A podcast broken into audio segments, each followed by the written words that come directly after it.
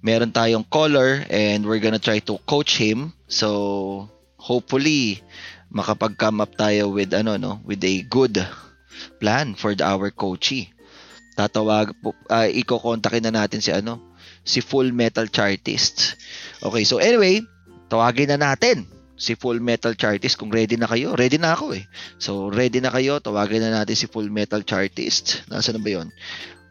So, kunyari merong merong ano, merong telepono kring kring kring. Hello. Hello. Hello. Hmm, pucha. Hello, sir. Hello, sir. Yes. Oh, kamusta ka, sir? Ito ito na pala guys si ano, si Full Metal si Full Metal Chartist. So, humag-hi ka naman sa mga kapanaligs natin. Salamat sa for showing up. No, 80% of success is showing up. Maraming maraming salamat. And hopefully marami kayong matutunan. Yun. So, it's, uh, by the way, Brad, uh, salamat sa pagpapaunlak ng aking imbitasyon. It's actually your first time, tama, uh, na mag-guest dito sa Trading RX. Yes ka, first time. Yun. Natakot ako eh. Naku po. Relax ka lang. Hindi naman ako nangangagat. Si Sir Dindo lang ang nangangagat dito. No? so, relax ka lang. And kumbaga parang just ano, no, just stand in your true power. So, anyway, uh, tell us a little bit about yourself pare para dun sa mga hindi pa nakakilala sa iyo ng mga kapanaligs natin. Okay guys, uh, ayun, Full Metal Chartist. I started trading almost six years ago, 2014. And Soul of Light for two years. And then I became part of the Seafrix tribe in 2016. I graduated 2016. And then, ayun, I I started working on um, my own my own mission. So now I'm doing my own workshops. Ayan. Ayun. Congratulations. So, six years ka na palang nagtitrade, Brad. Yes, Kap, six years na. Ayun. Nagtatrabaho ka ba ngayon? Meron ka bang work? Are you a full-time trader or part-time? Hopefully, by end of October, Kap, resigned na ako. Why po? Leap of faith. We want to Yes, congratulate. Leap we want to faith. congratulate yung mga leapers. Ano? Isang bagsak. Yun. Yun. And ma- masaya ako pare para sa iyo kasi it's not easy ano to take the leap of faith. And ano bang work mo actually? Sa ano ako, Kap, eh, BPO. Hmm. BPO, pero hindi naman siya, ano, parang, hindi siya calls. Ayan. Ah, hindi siya call center. Hindi siya callsera. Okay. So, unlike ni ano, no? Kaya na, na, na nosebleed tayo dito kay ano eh, Tatod Trader eh. Kasi, Oo eh. ano yun, Brad? Uh, isang matindihang ano yun eh. Cosera. So, ikaw sa BPO Coursera. ka. And which part pare, anong department? Bigyan mo kami ng ano, sa IT ba? Or sa, saan? Sa- business sa ano ka? development ba? Sa um, data mining. Data mining. So, mahilig ka pala mag ano, mag-ungkat ng mga impormasyon. Ayan, Kap, mahilig ako dyan. Pucha. Kaya pala pare, ano, no, ah, dyan ba sa data mining, meron ba diyang part ng work mo yung kailangan ng analysis ng data? Mm, medyo ano Kap eh. Sa work ko, ayaw ko namang sabihin, pero parang halos no-brainer siya eh after some time. Hmm. Kasi ano lang siya eh, naghahanap lang ako ng data. Ayun lang. So ilalagay ko na siya sa Excel file. And then sasabit ko sa client. So repetitive. Ayun. Pero it's a good source of income. Ay, pucha. So, gano'n ka nakatagal nag-work dyan? Nung nag-start yung trading journey ko, Kap, yun din yung start ng work ko. Ah. So six years na rin. Pucha, namamangka pala to sa dalawang ilog, ano? so, it's about time, no? Kumbaga parang... It's about damn time. And when was the first time pare na naisipan mo na yung corporate world is not for you and trading is yung trading full-time trading is something na mas gusto mo siyang tahakin. Ano Kap, nabasa ko kasi yung yung libro ni Robert Kiyosaki. Yung Rich Dad Poor Dad. Nako po, ayan na naman. Ito na nga ba sinasabi ko, pare. Yan libro na yan, marami ng ano yan, pinahamak yan eh. Kasi, mga kapanaligs, kung di nyo, kung dun sa mga hindi pa alam din ng story ko, no? So, Rich Dad Poor Dad is, uh, became a ano din ano kumbaga parang iconic book sa turnaround sa pivotal moments ng buhay ko and is isa rin to sa parang pinaka nagmulat sa akin. So sige, bigyan mo ka pare ng brief story pare. Ituloy mo lang. So Rich Dad Poor Dad. Ayan, ano kasi yun ka? Bali nasa college pa ako noon eh. So nabasa ko yung Rich Dad Poor Dad. And then na, ang natatandaan ko talaga doon na, na na na nabasa ko kaya ako pumasok sa stock trading is meron siya dong company na bumili siya ng stock na yon. Tapos yung company na yon, nung binili niya pala, hindi pa nakakuha yung company ng, hindi ko matandaan kung gold or oil eh. Mm-hmm. Parang mining company kasi siya. Tapos nung after some time, nakaku- nakahit ng gold yung company na yon. Tapos yung pera niya naging 100 times ata or 10 times. So, na-FOMO ako dun sa part na yon doon ka bale parang na-hype ano?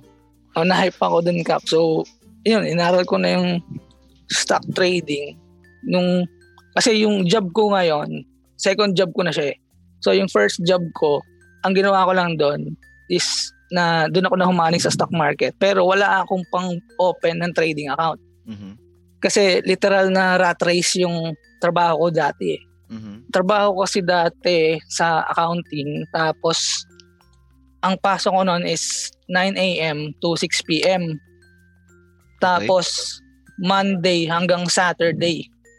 Whole day din yung Saturday. So as fresh grad ako noon. So hindi ko alam na uh, underpaid ako and overworked kasi nga ang sahod ko noon ano pa eh mas malaki pa yung sinasahod sa akin ng arawan kaysa sa sahod ko na na kinsenas. Pa- paano? Paano? Anong ibig sabihin? Kasi yung sahod ko noon Kap was wala pang sahod ko lang noon nasa 12k lang eh. Okay. For ano yun, for two weeks. Tapos kung compute mo siya, Pucha, gra- pa- teka, teka, teka. 12k ang sa 12k ang starting mo pare for for quincenas. Yeah, yes, tama, tama ba? Pucha, grabe. Ang taas pala ng starting ngayon ng mga ano, no? Kasi kailan yan? Anong year yan? 2000 2013 yun, Kap. 2013, swerte nyo naman. When I started working in the corporate world, Brad, 2009. O tama, 2009 to 2010. Magto 2010 na actually. Eh. I think October ako pumasok noon eh. Alam mo kung magkano sahod ko, Brad? Kano, Kap? 10k one month. Mm, pero ano yun, Kap? May tax pa yon Meron pa, may tax pa yan. Ayun, yun nga masakit eh. may tax pa yan, may may deductions pa yan ng benefits. So parang ang take home ko niya mga nasa 8,000 na parang ganun. So mm-hmm. pero anyway, so 12k, so parang 24k per month, parang ganun ano? Eh, hindi ka. 12K isang buong buwan na yon. Ah, pucha, isang buong buwan. Nakabi mo kasi kinsenas kanina eh. eh Ayun ang pagkakaintindi ko. Ay, sorry, sorry, sorry. Ayun, so, so kinsenas is siguro ang nato-take home ko lang nun, nasa 4-5. 4-5. Pucha, mm. ano, no? Laking ba? Pucha, ano maaabot ng 4-5, no? Mm. Literal yun, Kap, na talagang rat race na hindi ako makabili sa Chowking kasi saktong pamasahe lang talaga yung pera ko. Magkano pamasahe mo nun? Ang pamasahe ko lang nun, Kap, was uh, 28. Pucha, saktong-sakto ah. Vivid pa yung memory ah. 28 tricycle, 20, tapos 8 na ano. Na jeep? Na jeep. Okay. Ayan. Continue. Tapos, tapos, ayun, mas malaki yung sahod sa akin nung arawan na yung minimum wage kasi pasok nila Monday to Saturday, kung pumasok sila Monday to Saturday, makukuha na nila ng buo yung kunwari 500 pesos. So meron silang 500 times 6, 3,000 sa mm-hmm. ano lang, sa isang linggo lang. Eh ako, 4-5 ako tapos 2 weeks. Ah, pucha, may ganun pala. Kasi hanggang Saturday nga yung pasok ko kape, whole day. Oo, oo, oo. Ayun. Mm. So, after some time, ayun, na-realize ko na, natauhan na ako. Kasi during that time, ano lang naman, eh, fresh grad ako eh. So, parang ang gusto ko lang magkaroon ako ng experience kung paano magtrabaho. Mm-hmm. Yung buhay ng may trabaho. So, ayun. After more than a year, umalis na rin ako. Tapos, lumipat ako sa company ko ngayon. Tapos And diyan ka na, nag, na, nagkaugat. Ayun, dito na. Yung unang, unang, unang, unang sahod ko talaga sa company ko ngayon, nag-open na ako ng trading account. Kaya kasabay na kasabay siya ng ano ko, trading journey ko. Mm. Kumbaga ginol mo na Hmm, Kap. na first sahod. So magkano in-open mo? 5k. 5K lang, Kap. 5K Mm. sa COL. May And then, binili ka na then- agad nun. Bumili na agad ako ng BDO, Kap. Puta pares tayo, bro. BDO agad. Puta kaya siguro pare pinagtagpo tayo ng tadhana. Alam mo, ganyan din ako, 5k. Tapos, ang una ko rin binili pare is BDO and JGS. Oh, Mm. puta, saka nakakita nun. Kasi, una, actually JGS yung priority ko noon. Kasi, kilala ko, idol ko pare, sila ano, sila Gokong Go Wei. away. 'di ba? And kasi I was a business ad uh, major ano, marketing major. So that's why parang medyo familiar kami, naaral namin nung college yung mga Oo nga, Kap, no? Kasi marketing major din ako eh. Ay puta, yun naman pala. Puta, merong Business ano, ad major in marketing din. may commonality. Ito yung hinahanap ni ano, ni Stephen Strange pagdating sa mga ano, sa mga dating apps, yung mga co- common grounds. Biro lang. So, kaway-kaway dyan kay Stephen Strange kung nakikinig ka man. Pero anyway, so, yung, yung ano, yung, yung ganong na, na, na nangyari sa'yo, parang, let's say, na, na-inspire ka lang initially because of the of the potential rewards. Tama? Nung Yes, next Kap, for yes. Kasi parang nakita mo, ay putang ina, pwede palang, pwede palang ano, no, pwede palang mag times 100, may mga ganito palang galawan. Tapos, Mm. ano. So, paano ka na humaling? Paano ka na humaling sa Ayan. stocks? Ang unang-unang basura trade ko, Kap, is Mark. Ayun na. MARC. During that time, parang, hindi ko, basta may news siya, tapos gap down open siya, tapos bumagsak siya ng malakas. Mhm. Tapos binili ko siya nung sobrang baba na niya. Mm. Nahula-hula lang. Okay. Tapos kumita ako doon ng 500 ata, 700 pesos. Kasi 5K lang yung pera ko eh. Oh, mga 10%. Loko. All in yan, all inan. All in ya, all in. So kumita ako doon, tapos doon ko na-realize, tayo, po, check pag ano pala. Pag yung mga ganitong klase ng stock pala, mabilis ang pera. Ayun na po. Siya, pinakagat ka na, Ayun. Brad. Eh na, Lahat, na. lahat-lahat tayo, pare, meron tayong pinakagat moment. So, kung sa mga kapanaligs natin dyan, ano, i-type nyo yung pinakagat moment kayo. Kung ano ba yon kung anong stock ba yon kung saan pinakagat tayo ni Miss, ni Miss Market na kung, ay pucha, dun mo na-realize na may ganito palang klaseng kitaan, ano. So, for you, it was Mark. And then, And then, kap, ayun, um, solo flight na, aral na ako, puro aral. Kasi, ah, wala talaga akong system nun eh. Kasi tinrade ko pa siya ulit, tapos natalo na ako ng natalo. So, hindi ko alam kung ano talagang ginagawa ko. Then, doon ko na-realize na kailangan, meron kang sinusunod na parang template or kung ano man yun. mm Basta during that time, alam ko na na may kulang. Kasi nanghula lang talaga ako. Akala ko ganun lang kadali eh. okay. So, Pero hindi pala siya ganun kadali. at least kumbaga para kahit papaano nagkaroon ka ng self-awareness that uh, you need to have a system to to play in this game ano so papaanong sources ng ano mo niyan pare learning sources mo niyan Ah, internet YouTube ganyan Google Yes, Cap. Uh, internet, uh, yung YouTube, sa YouTube, inaaral ko yung ano eh. Siguro pinanood ko halos lahat ng videos ni Kidlat Steve, Nis- Steve Neeson. Ay, wala pa puta, YouTube. wala, wala pa wala pa Steve Neeson ano okay Steve Neeson, yung candlestick charting techniques. mm, mm, mm. Ayun, so pinanood ko yung lahat, inaaral ko kung paano yung mga candlesticks. Ayan, tapos yung iba, yung kay In Chat with Traders. Ayan. Yung Simula episode 1, pinapakinggan pinapanood ko mo na ayun ang source mo ng intangibles Yes, Kap. Nung kakasimula pa lang nun. Tapos, mga libro.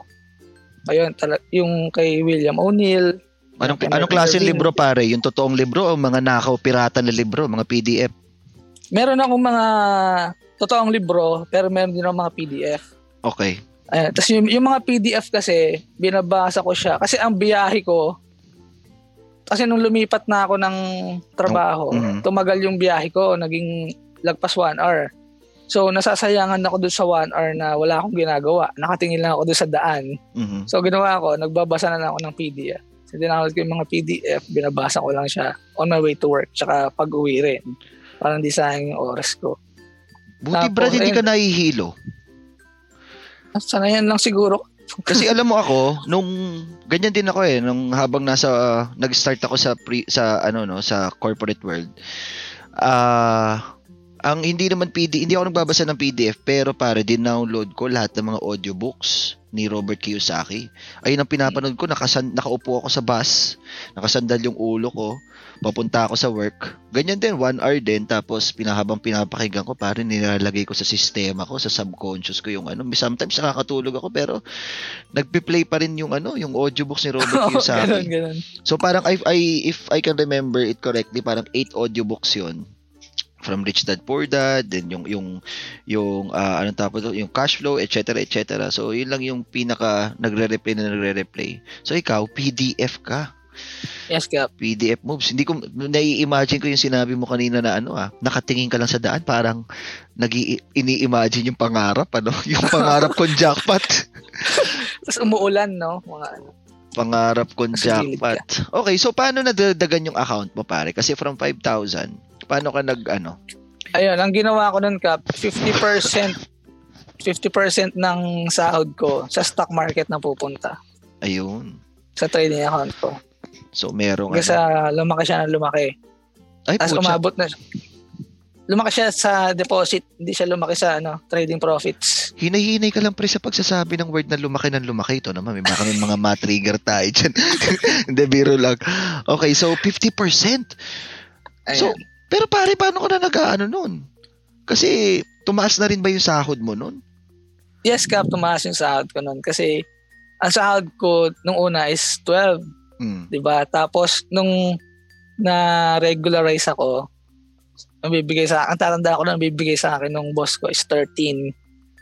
Tinagdagan ako ng 1,000. Tapos sabi ko, mas matutuwa ako if gawin yung 14.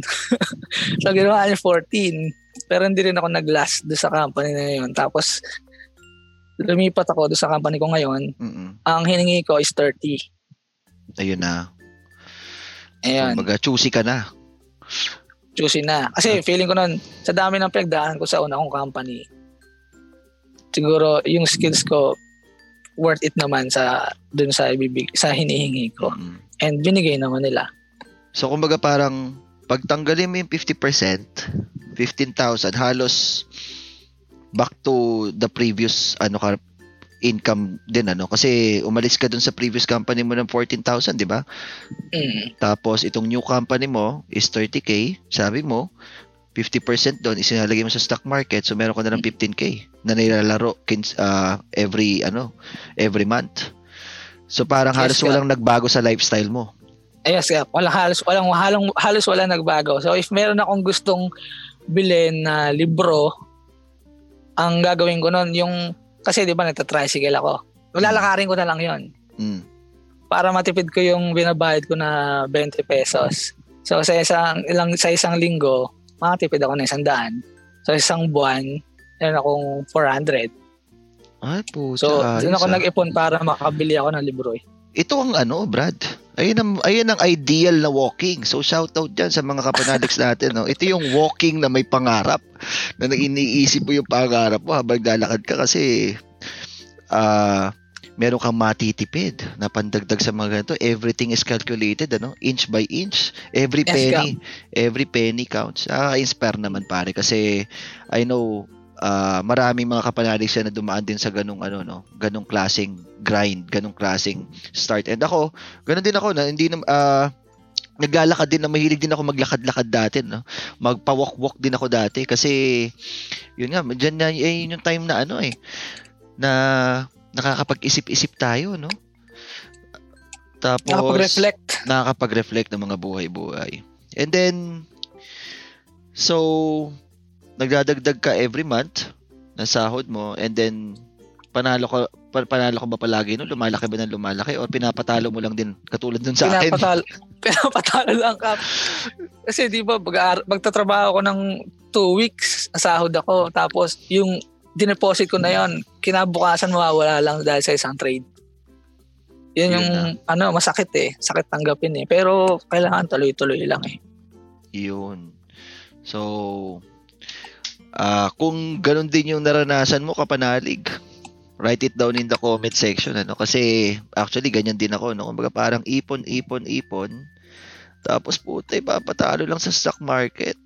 Grabe. And ayun yung reason din ano kung bakit kailangan natin ng mga mentors to guide us especially from the very beginning ano? Kasi hindi lang ako, hindi lang si FMC yung merong naging experience na ganyan. And if meron kami maitutulong dun sa trading journey namin, ay trading journey nyo as much as possible, eh, uh, ibibigay na namin. Ano? Kasi mahirap pare yung ano eh. Sinasabi ko sa mga students ko na the most deadly stage sa stock market journey nating lahat is yung exploration stage. And yung exploration stage is nangyayari yan from the, at, at the very beginning. Ito yung time na ang dami mong gustong itry dahil sobrang daming system. There's I don't know, no, there's like more than 1,000 systems or ways on how to profit in the market available today na mababasa natin, mapapanood natin, and gusto nating itry yon And sa exploration stage, especially dun sa, if, if bago ka pa lang sa stock market, ano, pakinggan mo itong mabuti.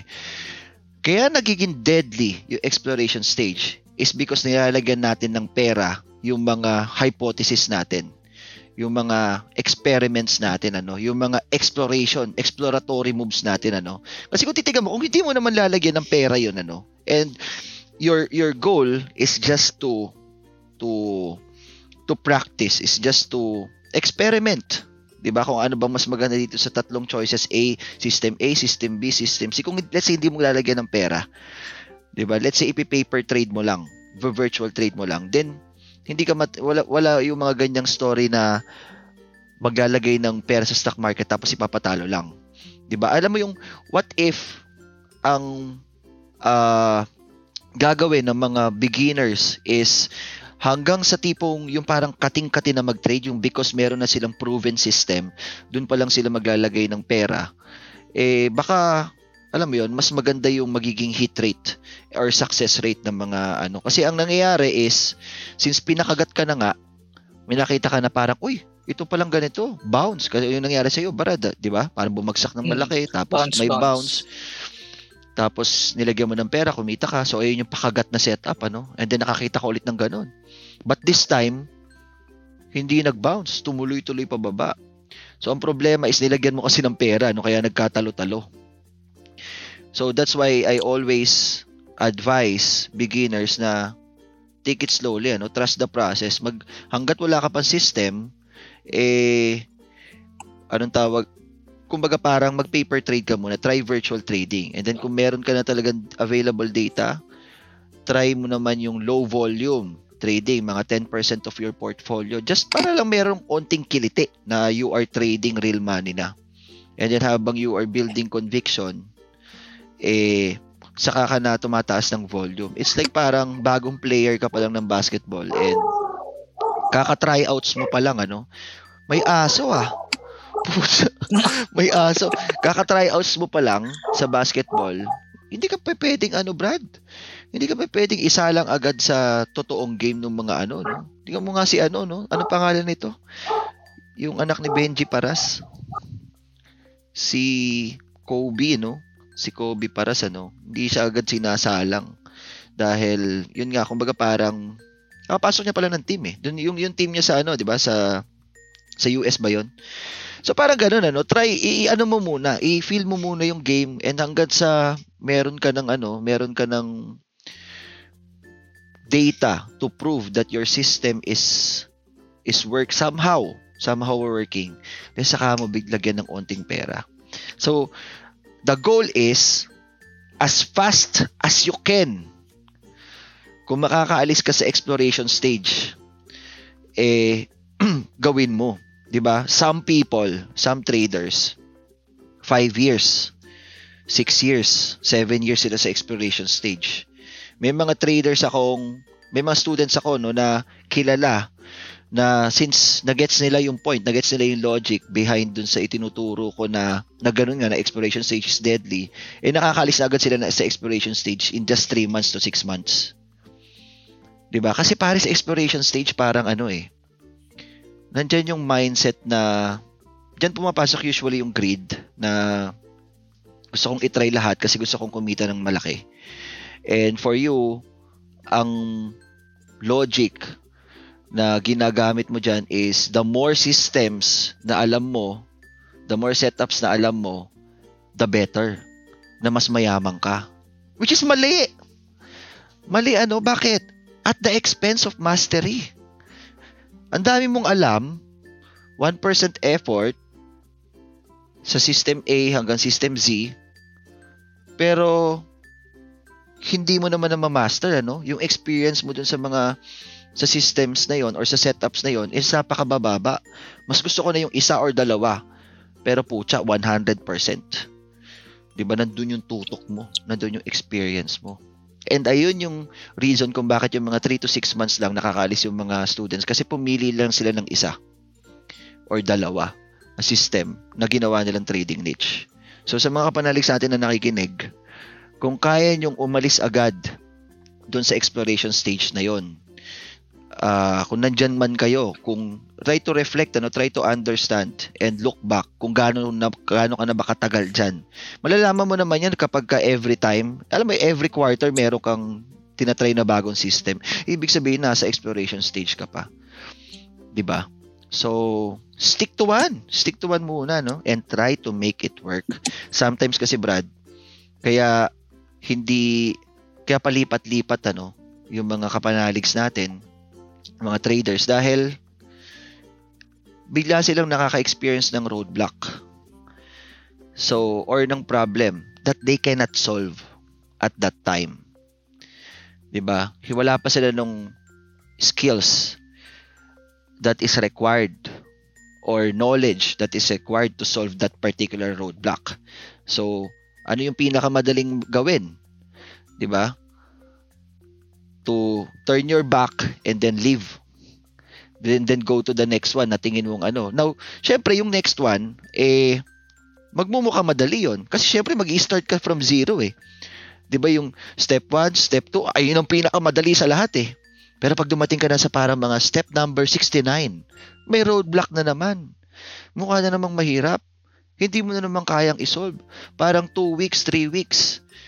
Eh, nandun ka, no? Naka, paikot-ikot ka dun sa problema, sa nakita mong problem, dahil hindi mo siya maano eh, hindi mo siya ma-work out.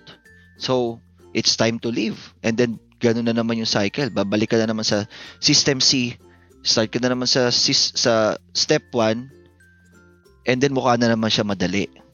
'di ba? Until parang 1 year, 2 years, 3 years ka nang ganun ng ganun pa ikot-ikot yung cycle mo.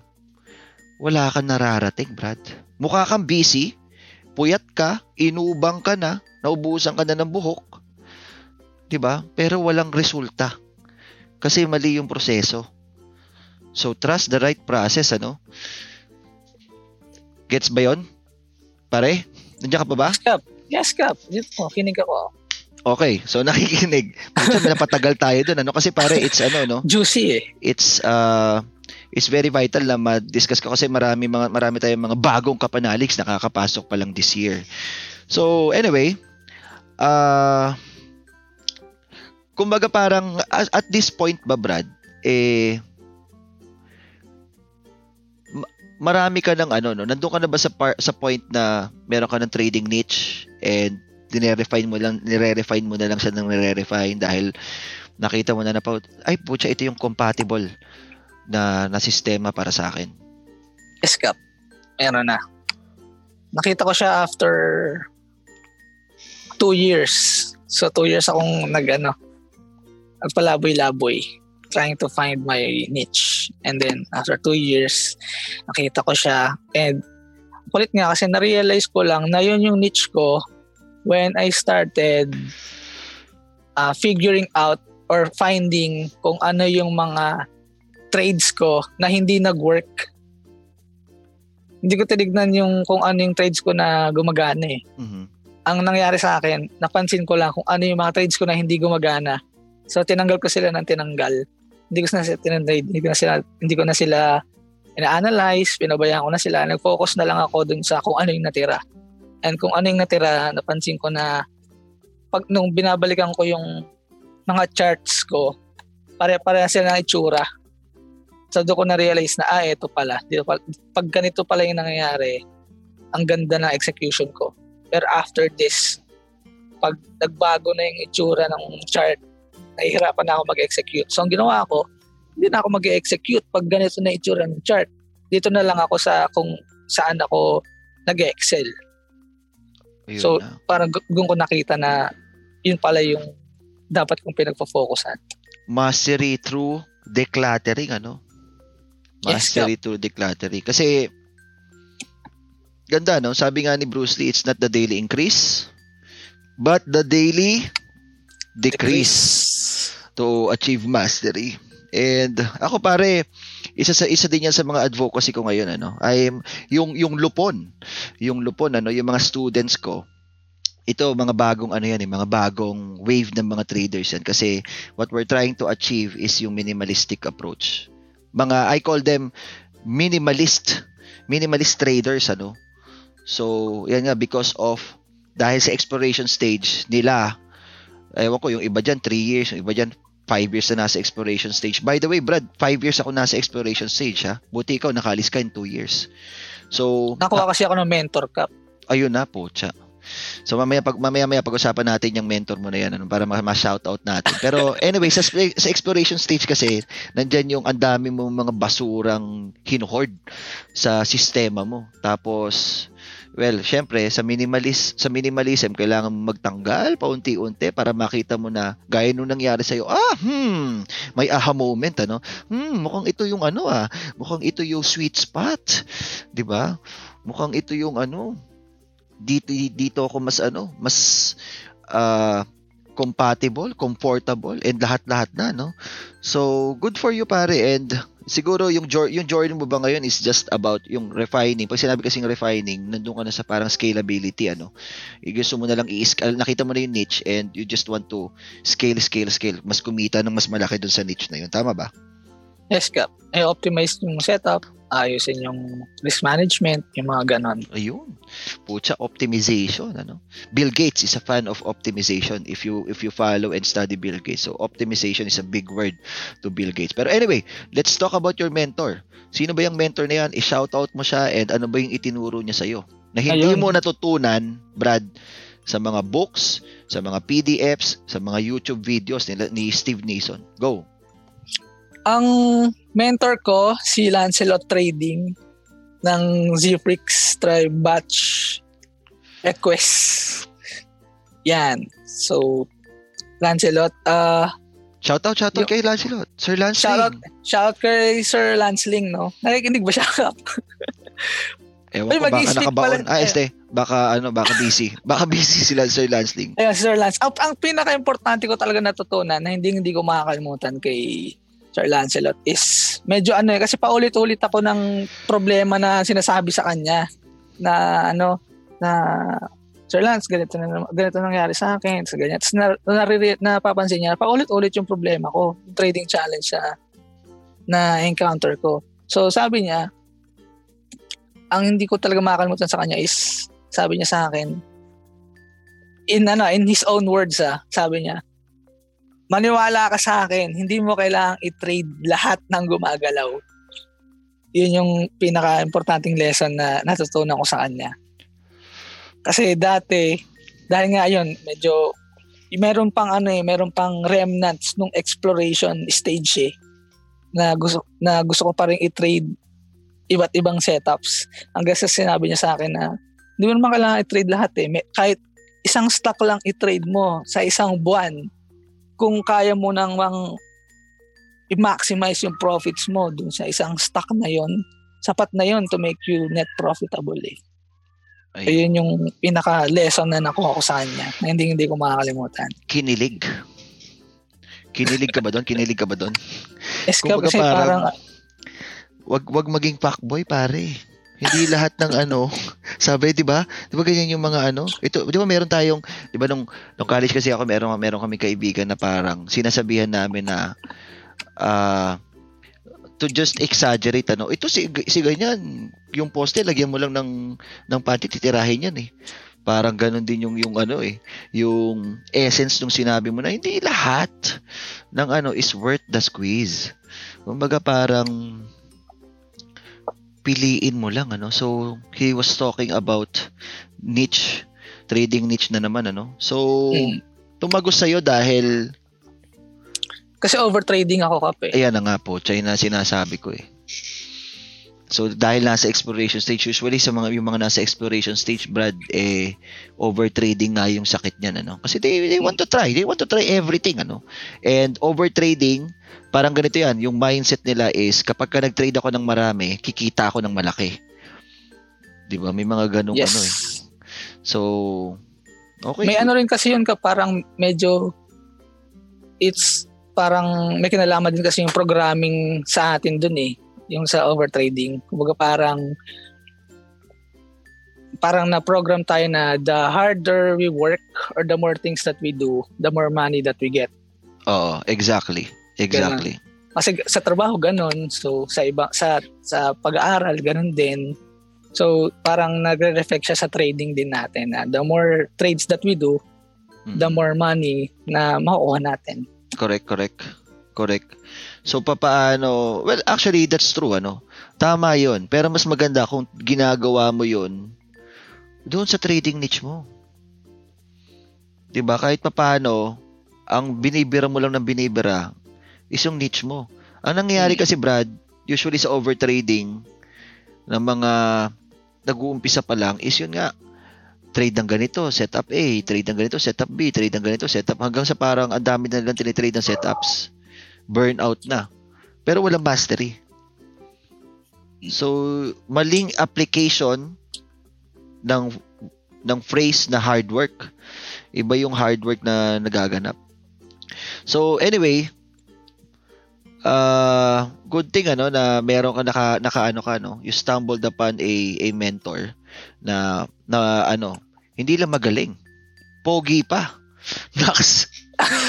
Pogi pa. So shout out, shout out kay Lansling. Ayan. So La- Lansling was my student and he was one of the best students ano that I've had and a, a good guy with a very pure heart, totoong tao and masarap masarap ding maging kaibigan. Wow, masarap din. Hindi, may kadugtong kapanalig, masarap din maging kaibigan. Si Lansing not just a student but uh, syempre a friend ano. So, yun, thank you Brad, thank you for ano, thank you for sharing ano and good luck to your journey. Kasi meron na tayong pupunta na tayo dun sa segment. Ready ka na ba? Yes ka, pwede na. Punta na tayo no kasi since one hour na tayong almost one hour na tayo nag-uusap Brad. Eh pinainit lang natin yung mga kapanalig natin. And yun nga, so tonight guys, this is doubly special kasi hindi lang natin na na na natutunan yung trading journey ni Full Metal Chartist. By the way, i-follow nyo pala siya sa Facebook. But we're going to have a chance to to coach someone uh, tonight. So sayang pare, we don't have ano no much enough time to gusto ko sana mag-drill down pa dun sa sa trading journey mo. Pero kasi is pangalawang objective natin tonight is to to try to help ano, try to help someone. Eh yun ang maganda pare sa sa coaching ano, it's the business of helping others. Mas ako nak- nakakita na ano, no? very noble profession ano kasi ang sarap na makita na magkaroon ng breakthrough. Yung alam mo, 'di ba madalas ako umattend ng mga personal development uh, seminars. And doon kasi sa mga seminars na 'yon, every single day merong mga makikita ka mga multiple breakthroughs sa mga participants. Not just sa'yo, but yung sa mga classmates mo. And to be part of their breakthrough is kakaiba yung fulfillment eh. Makita mo na talagang parang, parang alam mo yun, sobrang inspiring nung moment na yon na makita mo siya from, from sobrang takot, very fearful na individual. Tapos after nung breakthrough niya, talagang very courageous na, no? So, kaya gustong gusto ko yung mga ganon. And that's why gusto ko rin yung mga nagko-coach. Kasi gusto ko ma- maging, alam mo, makita and maging part ng transformation nung, nung isang student in my own little way. So, kung ready na kayo guys, please hit thumbs up. Ready ka na ba, Brad? Ready na. Are you Let's sure? go. Yes ka. Okay, so we're Umihina ako gonna... kanina eh. Ano, no? Umihina ako kanina. Umihina. Okay, so, sige. Habang nagsasalita ako, Hindi ka, bago mag-start. ah, bago mag-start, kala ko ihi moves habang nagsasalita ako eh. So, Anyway guys, so yung tinawagan natin ngayon is si Eugene. Isang ano no, isang trader din. And nandiyan ka ba Eugene? Nandito Kap, nandito. Eugene Perez. So, hello, welcome to Trading RX, Sir Eugene. Bumati ka naman sa mga kapanalig natin. MG Rizal represent. Ta- oh, taga MG Rizal pala to si Sir, si Sir Eugene, ano? And, uh, well, ano, gusto ko tang i-welcome dito. Mag-hi ka naman kay, ano, kay FMC. Ah, hi sir. Oy, pre. Stop. Pucha. Parang ang tawag ko dito is ano eh, parang ga- ganging up. Ganging up, ano, kasi dalawa. Two is to one.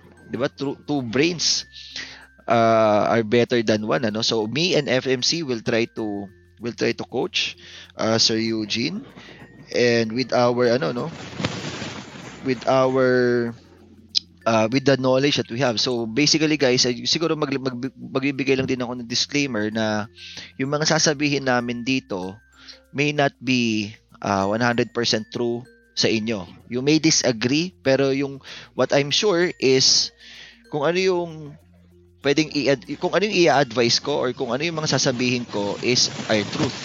Kumbaga galing sa sarili naming experience. Okay? So, it may be true to you or not. It may be right to you or wrong. So, wala namang tama or mali. Ano. Ang meron lang sa atin is useful or not useful. Meron lang is supportive or unsupportive. Ano. So, bale, do not believe anything we say dito sa coaching session. Try, ano, be wise enough. Be wise enough to to handpick kung ano yung mga i-retain mo na information and itapon yung mga hindi ano. So, and I hope you will learn dito sa coaching session. So, ready ka na ba Sir Eugene? Yes sir. Paano ka naganda dito sa coaching session na to? Ah, inanalyze ko yung sarili ko Kap kung ano yung ano yung pinaka one thing ko na dapat ano i ibigay ano i ipa-coach sa inyo. So, yun nga Kap, yung kasi parang ano eh. O, teka yung, lang, teka lang, relax lang. Nakakain. Pucha, G, G na G na si Sir Eugene, Brad. nag, nag-init. Nag-init na. Relax ka lang, pare. Inaano lang kita, pinapa, pinapaano lang kita, pinapa-relax kita. Ah, nakakain ka ba ng mabuti? Yes Kap. Nakapagpahinga ka ba ng mabuti?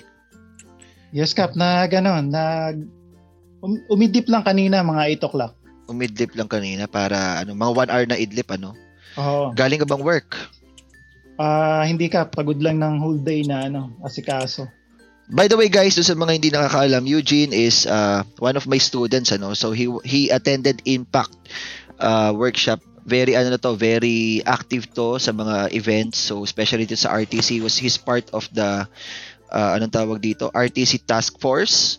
Okay, and part uh, ano sa audio and ano audio and video ano so yung kung meron tayong mga i-upload galing sa RTC eh hard work ni ano yon hard work ni Sir Eugene yun so I want to take you ano I want to take this opportunity to thank you Eugene ano sa sa ano mo sa be, for being part of our mission so Oh, honor ko yan, Kap. Honor ko. yun and kaya parang excited din ako pare na mag ah, magkaroon tayo ng coaching session ngayon so uh, thank you for preparing and siguro first question natin is uh, since trading RX to which part of intangibles do you want to ano do you want to be coached Ah, siguro, Kap, yung ano, yung self-doubt, Kap. what what about self doubt Yung parang nasa point ako na, yung pinag-uusapan nyo kanina ni FMC, nasa point ako na na-stuck ako. stuck ka okay Oo. so how is this affecting your trading performance Ah, parang ano kasi, Kap, eh, parang ah umakyat ng konti na kahit ng resistance, tapos bumagsak. Tapos parang nandun na naman ako sa ano, naghahanap ng support. Okay. So pero prior to this, prior to this uh roadblock or uh, challenge, ano particular challenge of yours, uptrend, uptrend yung chart ng performance mo. Oh, ano, ah weak na uptrend ka, pero uptrend.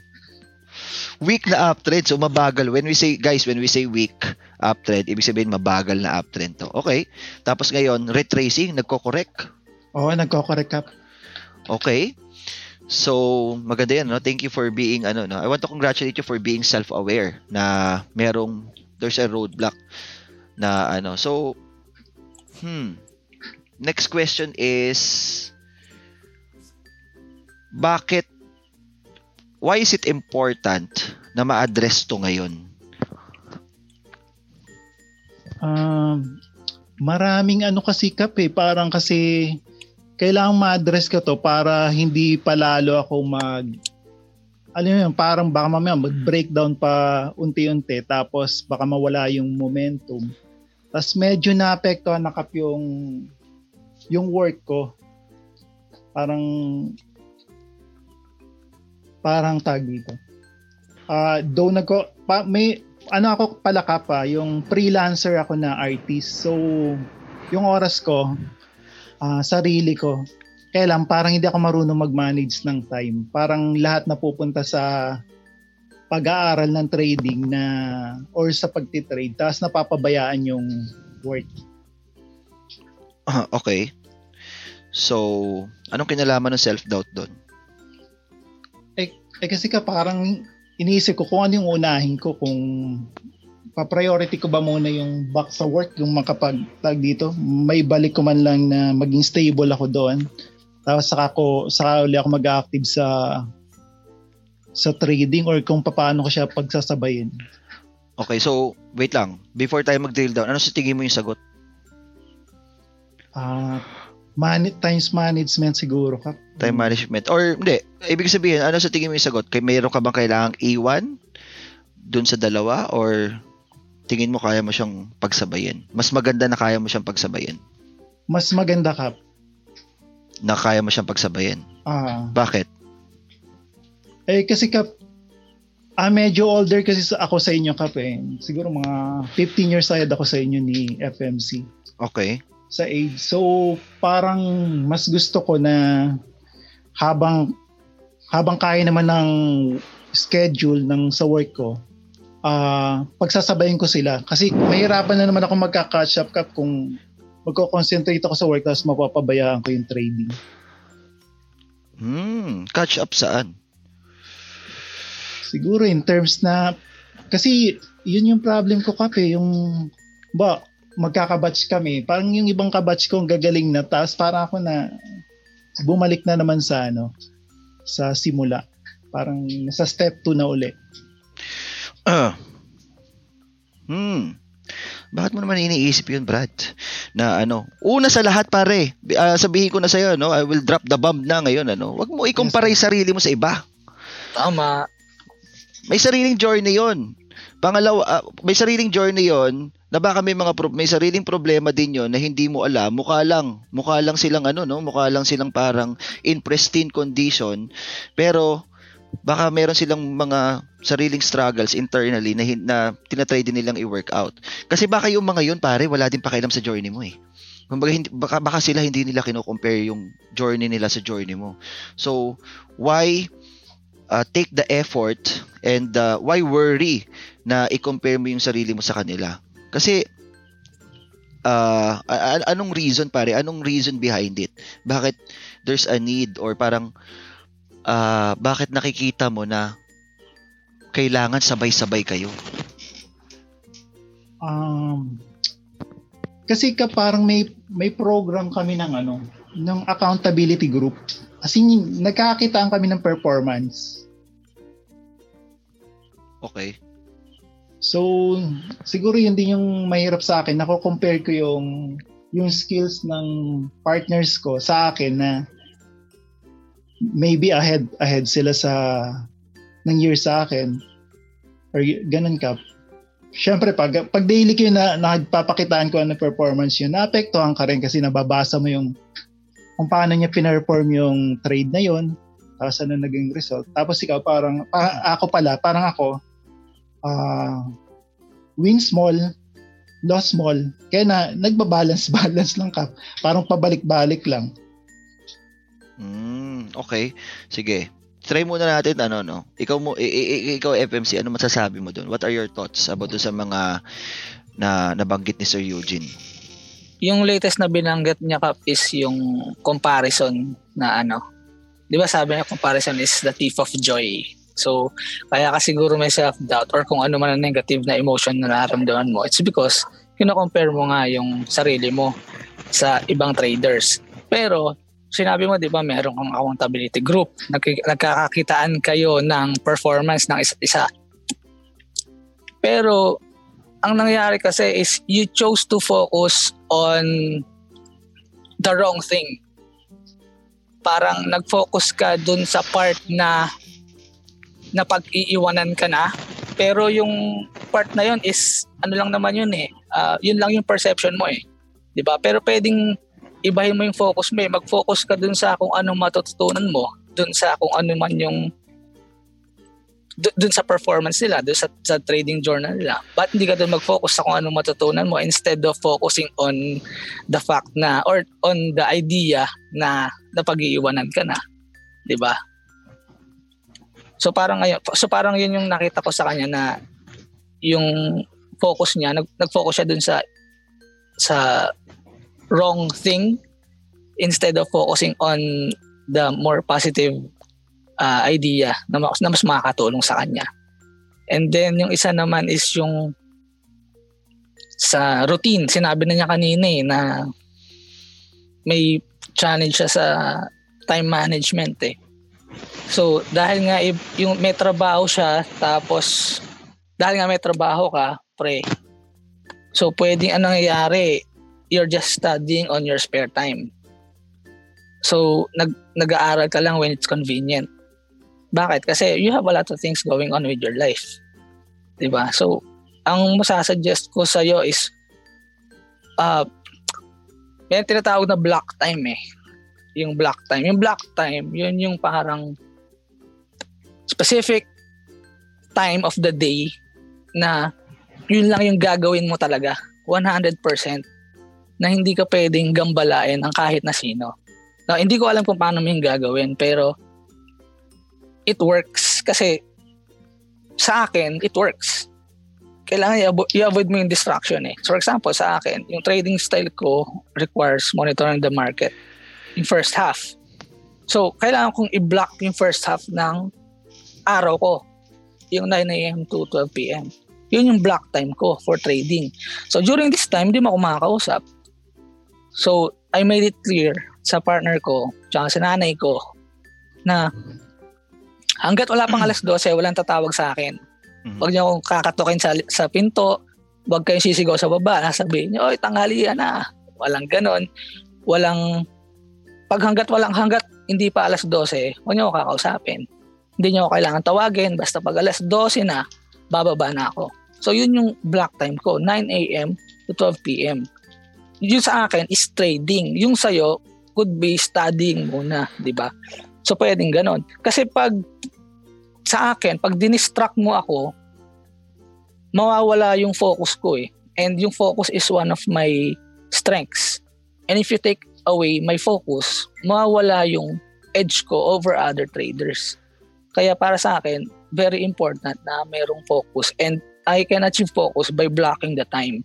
Sa'yo, pwede kang mag set aside ng certain hours of the day na mag-aaral ka lang, wala kang ibang gagawin.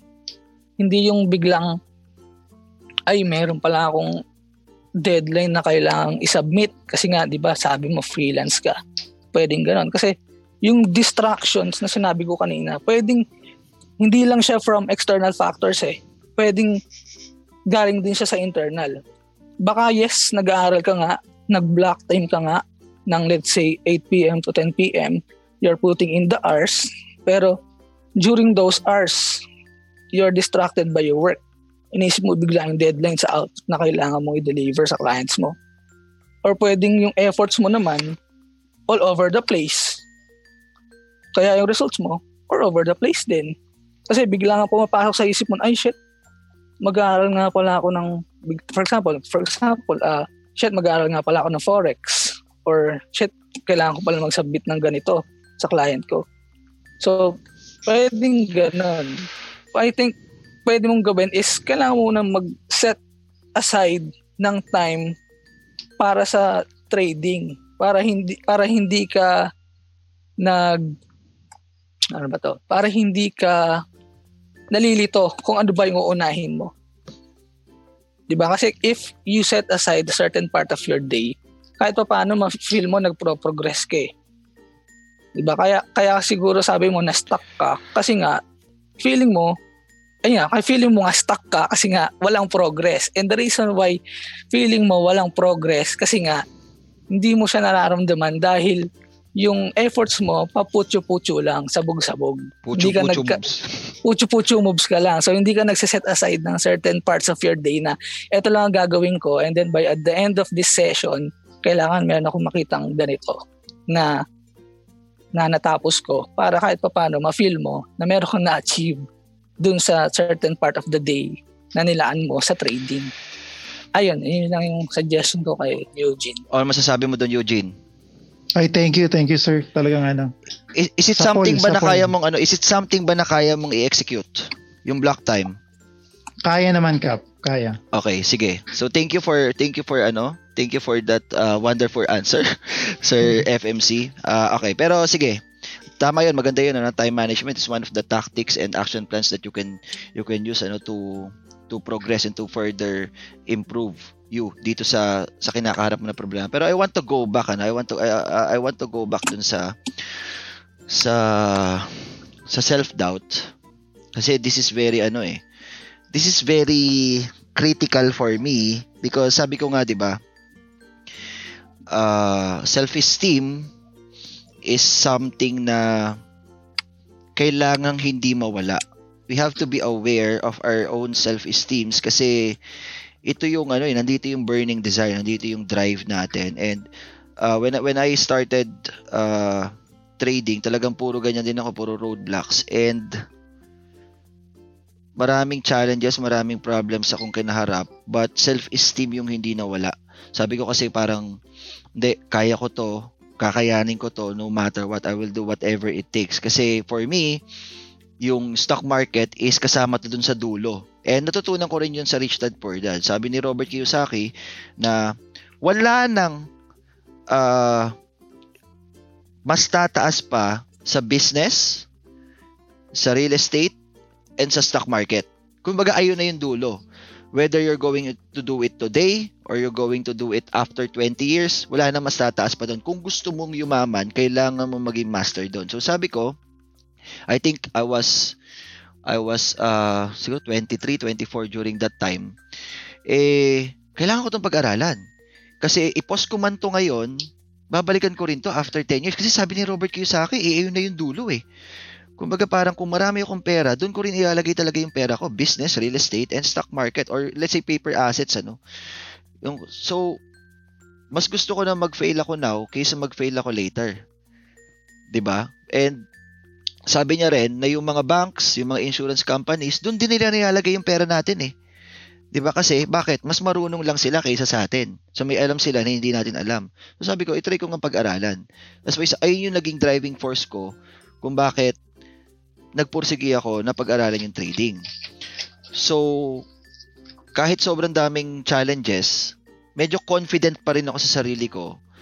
Certain ako sa sarili ko that I can uh, I can make it. Okay? And parang kasi ganun yung ano eh, ayun yung opposite nung ano. Ayun yung opposite ng self-doubt. Some, somehow, uh, meron ka ng kine-question mo na yung sarili mo. You are not certain, ano. You are not certain. Uncertain ka na dun sa sa kaya mong i-produce na output dahil parang ganito yan. Let's say merong ano, merong basket babalik na naman tayo sa basketball. Favorite kasi natin yung mga sports na ganyan, babalik parang uh, during crucial moments, clutch moments ano, sabi nung coach, nag-time out si coach, tapos sabi ni coach, "O Eugene, sa'yo ang bola ha. Sa'yo ang bola kailangan tumira ka ng tres. 'Di ba? Ibibigay sa iyo ni ganito yung bola, tapos kailangan mo itira ng tres. I-shoot mo ba? 'Di ba? So pag pag mataas yung confidence mo, yes coach. Yes coach, titirahin natin 'yan. Pero pag meron kang self-doubt, ay hindi, hindi coach, ano, kay ano na lang coach, kay, kay FMC na lang. Kasi dinadaga, di ba self-doubt is parang dinadaga ka na, no?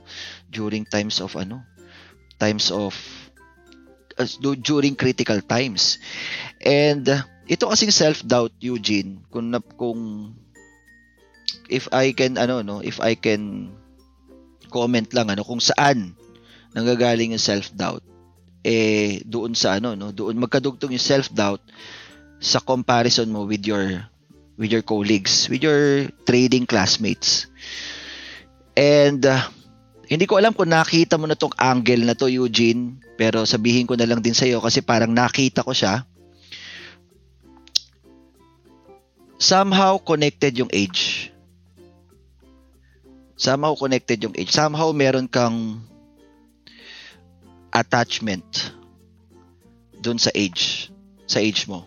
Nabanggit mo kanina, pre, naging kasama na sa story eh. Sa story mo, yung Cap kasi uh, mas matanda ako sa inyo ni AFMC ng 15 years. Hindi mo naman kailangan sabihin yon. 'Di ba? Hindi pero it be, already became a part of your story. Nakinikwento mo kung sa sarili mo, nakinikwento mo sa ibang tao. So, and nagiging reality mo na siya. So papaano nag papaano nag uh, ano naglalaro yung age diyan sa isip mo ano? Yung mga colleagues mo, ilang taon na? Mga kasama kong iba kap sa yung, as, yung, sa group mga, namin. Yung mga accountability group na sinasabi mo, ilang taon na sila? Ah, uh, younger din sa akin kap. Mga 15 years din. Yes kap. Sinong pinakabata sa inyo? Ay, di, ilang, ilang taon yung pinakabata sa inyo? I think 25. 25, okay. Uh, so, yung 25 ba nito, performing ba siya or not? Uh, or meron bang mas bata sa iyo na performing? Parang ahead ng konti lang sa akin, Kap. Ahead sa ng performance. Ahead, ano? So, meron parang, meron siyang skills na medyo ahead siya sa iyo. Tama? Yes, Kap. Yes, Kap. So, meron bang, I want you to be honest with me, ano, meron bang parang, teka, bata lang to ah. Ba't mas magaling to sa akin? O may, syempre meron ganun, Kap. Meron parang 15 years older ako dito, dapat mas ma, mas may wisdom ako sa kanya. Ah, ma, magana. Sabi nga ni, ni FMC, ego raw yun, ego. Yeah, yeah, it's ego. And thank you, Brad. Thank you for ano, thank you for uh, anong tawag dito? Recognizing that ano kasi it takes a lot of courage to to to say that especially naka-live tayo ngayon with ano milyong-milyong kapanaligs natin ano. Pero well kasi gusto mo matulungan ka di ba? Yes ka. Do you trust syempre. us enough y- oh, para matulong so kaya mo ba yung mga ano kaya mo ba yung mga ganitong mga real talk moments yes ka. Nag nag-notes ako kap Okay, so good. Thank you, thank you for giving us your trust ano. So doon ang gagaling 'yon, Brad. Doon ang gagaling isang malaking part ng pinanggagalingan ng self-doubt is yung uh, kino-compare mo yung performance nila versus sa performance mo in relation dun sa age. Na binibigyan mo ng unnecessary, that's the word, the unnecessary pressure yung sarili mo that you have to perform times 2 or times 3 dito sa mga bagets na to, sa mga atabs na to, na hindi naman kailangan yung pressure na yun. ba? Binigyan mo ng parang ganong metrics na hindi sila parang pepedeng mas ahead sa'yo dahil mas matanda ka. Pero I want to ask you this question uh, can you name at least three? Sige, three para hindi tayo tumagal. Ano? Three strengths or skills that you have na you think you are good at uh, oh. versus all the traders in the world. 'Di ba tinatanong ko to sa Impact? Ano yung ano yung uh, tingin mo skill or strength na tingin mo ikaw yung pinakamagaling? Proud na proud ka doon sa skill na yon or sa strength na yon. Trading related lang ba, Kap? Yes, trading related. Um, siguro, Kap, ano, learner ako, Kap. Parang learner. open akong matuto. Uh, tapos, So, ikaw yung pinakamagaling na learner sa buong mundo. Kasama. Yan. 'Di ba? Kasama doon. Nasa 1% ka ba ng top learners in the world? Doing it, Kap. Doing. Doing it. Pucha, mamaya. Sige, ipa-practice natin kung mapapansin mo, Brad, ina, ano, i, ah, pinapalakas natin yung confidence mo, no? So, what else? Number two. The best learner pala to, Um, FMC. Oo nga, Kap eh. Hmm, number two, ano number two? Ah, always showing up, Kap. Always showing up. Oy, well, well, ano ah, medyo, ah, ano ko dito. I can attest to that, ano? 100% attendance, tama ba? Yes, Kap. Basta wala lang ano, karamdaman. Hmm, ayan na naman, meron, meron ng ano. Binigyan mo na ng ano, pare. Sin- Sinasabi ko sa iyo, Brad, eh. Nakikita mo, Eugene, kung paano ka, paano ka nilalaso ng self-doubt. Yes, Kap. Meron kang isang bag, isang statement. Statement number one, confident ka. Then biglang baba, i, ilili, ipupush, ano, ibababa mo ng onte, one level lower. 'Di ba Sabi mo, yes, Kap. Basta walang ano. Yung statement number two, ay yung nagpapababa ng level eh. Kasi may self-doubt eh. So, number three, hopefully ito, wala na tong ano, wala na tong self-doubt. Um, yung ano, Kap, yung... Bigyan mo ako ng trading related. Yung talagang uh, let's say magag uh, ginagamit natin sa trading. Kunyari let's say buying, cutting, selling, ganyan. Or ako pinakamagaling mag-watch list cap sa buong mundo. Ako pinakamagaling mag-spot ng ganito. Mga ganun. Ah, magaling na ako mag-cut, Kap. Ayan po. Tsa, Yun. FMC Brad. Brad, magaling. O, turuan mo nga ako niyan. Oh, pa- paturo din, paturo din sa Eugene. Magaling mag-cut. Okay. So, my next question is, is it possible ba na dun sa accountability group nyo, meron kayo kanya-kanyang strengths? Yes, Kap. Is it possible Marami. ba na yung top 3 mo is hindi top 3 nung kabila Yes, Kap. ni person B? So, since strength nila yon eh, ito bang mga strengths mo na to? Learner, always showing up, cutting, ah paano mo siya minamaximize? Ginagamit mo ba siya ng ginagamit? Every time na kailangan mo siyang gamitin, tama ba? Kaya ka gumagaling dito? Yung applicable sa akin, Kap, ina-apply ko. okay, good. So, is it possible ba na ganun din sila? Kumbaga parang let's say yung isang colleague mo naman, eh, strength niya is uh, let's say buying on breakout. Siya yung pinakamagaling mag-buy on breakout.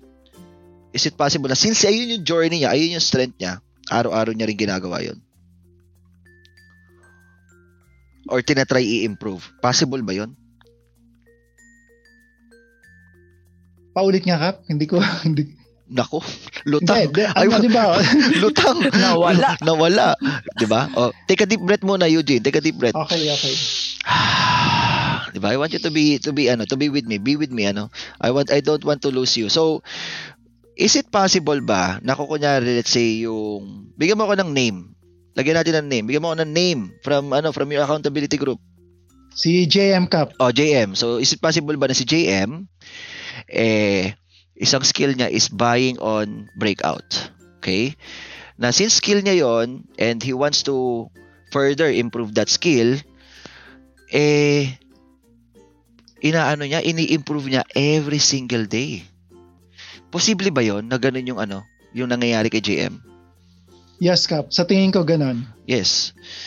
Thank you. Thank you for that wonderful answer. so kung ganun, Brad, ito meron kang ibang meron kang ibang skill set, si JM merong ibang skill set, si FMC merong ibang skill set, ako meron ako ibang skill set. Is it possible ba na mayroong mga taong mas magaling sa iyo sa sa sa kunyari ibang aspeto ng trading?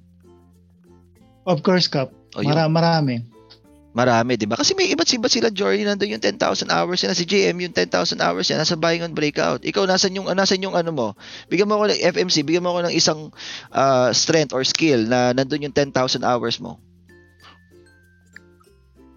Mm, intraday trading. Oh, intraday trading.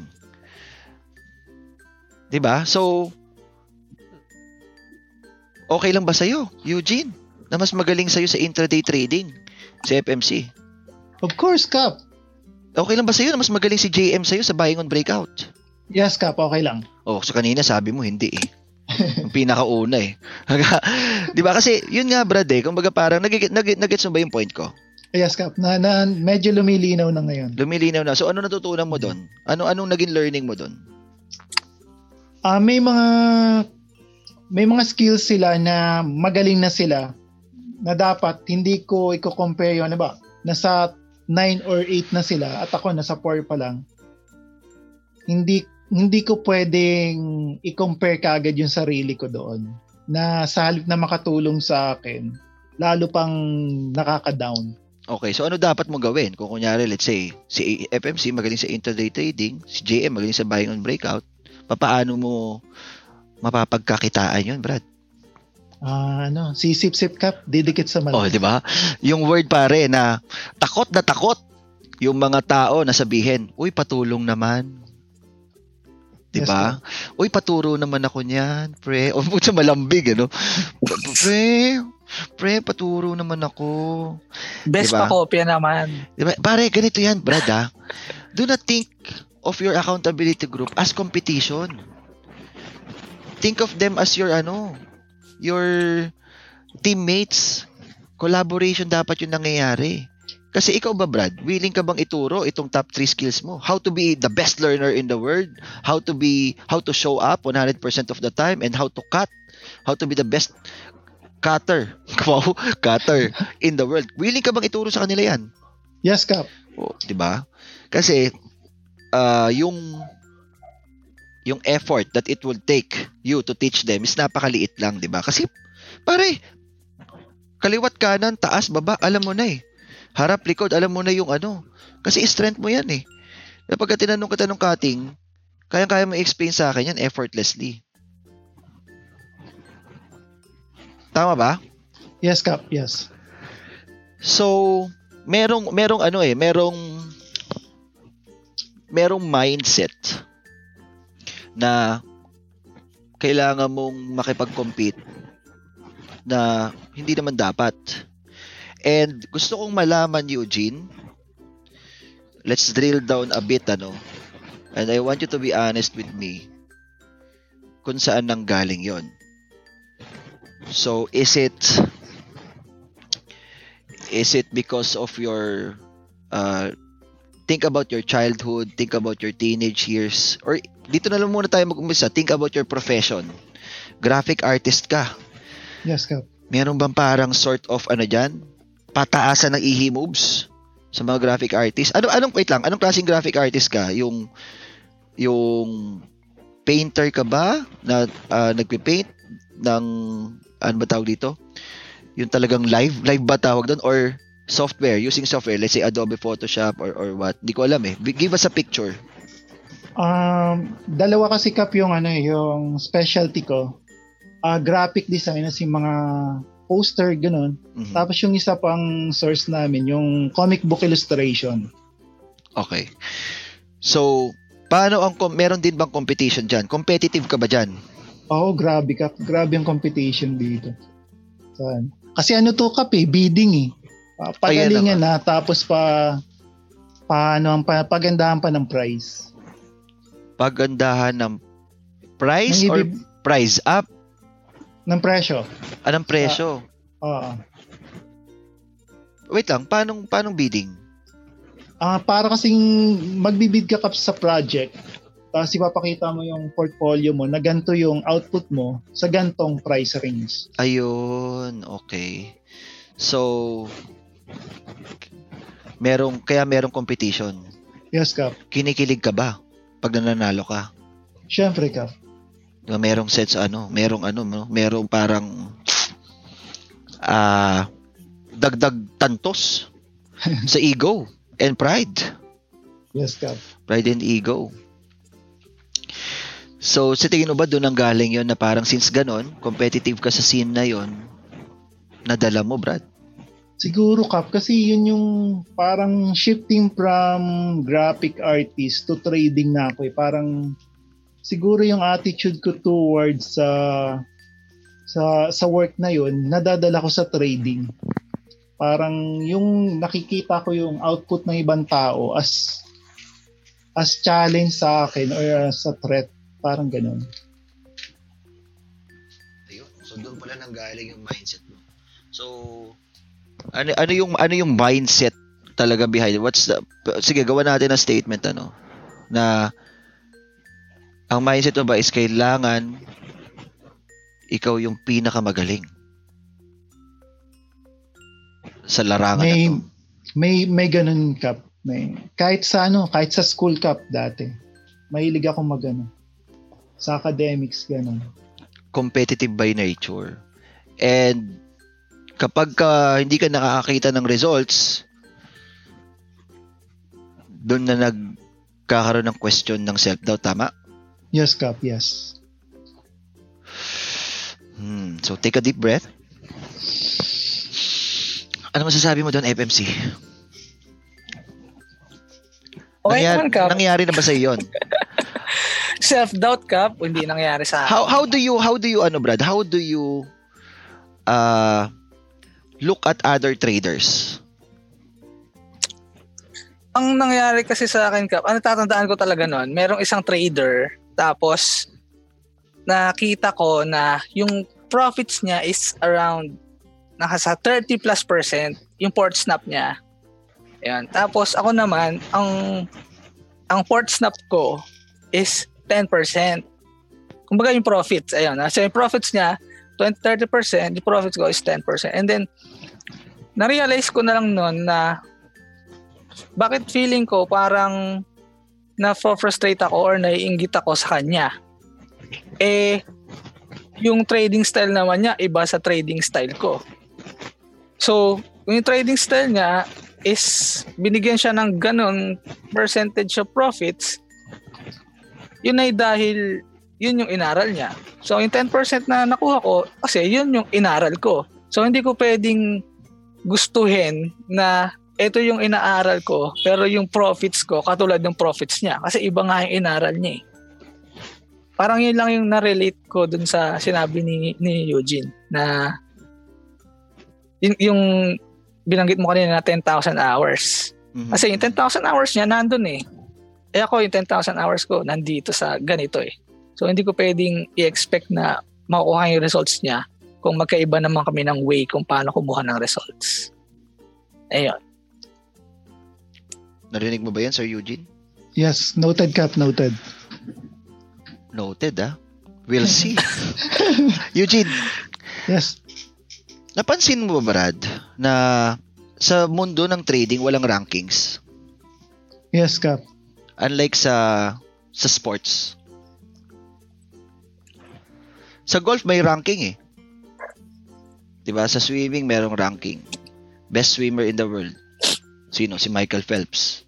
Best uh, anong tawag Basketball dito? player. Basketball player. Siguro si Michael Jordan. Although, hindi pare. Ito, ang sinasabi kong rankings is yung totoong rankings ha. Kasi may mga Ah, may mga sports talaga na nilalabas yung rankings. Sa tennis Mm. meron, sa golf meron, sa and golf. si Tiger Woods matagal siyang nandun sa top 1 ranking. Na yung talagang official ranking, hindi yung parang perceived rankings kasi parang may iba sinasabi si Michael Jordan, may iba sinasabi si ganito. Ito talaga pare yung official nung governing body. Mm. Di ba? So may mga sports na ganun. Like yun nga, tennis and golf. So, sa trading, sabi ni Sir Eugene, wala namang rankings. Kasi ganito yan, Sir Eugene, ano? Uh, you have to realize na it's it's a battle, ano? That you will, kung ganyan mo titignan yung trading, it's a bet- battle that you will never ever win. Kasi why? There will always be someone out there who's gonna be bigger, who's gonna be better, who's gonna be stronger than you. Kung titignan mo siya, Brad, hindi ka mas hindi ka magiging grateful, hindi ka magiging thankful kung ano yung meron ka. Which is bad, pare. Alam natin na ayaw ng universe ng ganun. 'Di ba? Hindi ka grateful kung anong meron ka kasi baliwala sa iyo eh. Dahil hindi ikaw yung pinakamagaling. The moment na merong nag-surpass sa iyo, eh ano kaya nga yung iba ah isipin mo ganito brad ah. Gusto mo kunyari ang context is yung payamanan. Paramihan ng pera. 'Di ba? Ikaw yung pinakamayaman. Posible ba na merong lumagpas sa iyo doon sa kayamanan mo na 'yon? Whether in your era or the next generation. Posible ba 'yon, Eugene? Ah, posible ka. Posibleng posible, Brad. Ah, 'Di ba? Kasi sabi ko nga magkakaiba ng journey eh. 'Di ba? So bakit mo bibigyan ng importance or bakit mo gagamitin yung skill mo pare? Kung hindi mo pa nakita, one of your skills is competition. One of your strengths is being competitive ano. Bakit mo ilalagay sa context na 'yon? Eh sabi ko nga, there will always be someone who's gonna be better than you, bigger than you. Bigger port than you, pare. Di ba? Yung ibang mga traders parang ay yabang nila dahil ang laki ng portfolio nila. Di ba? Pero, kunyari may 10M ka na port. Ah! Mas malaki yung portfolio. 100, 100k lang yung port mo. Poor. Hampas lupa. Di ba? Pero posible ba na meron diyang tao na may 11 million na port, 12 million na port.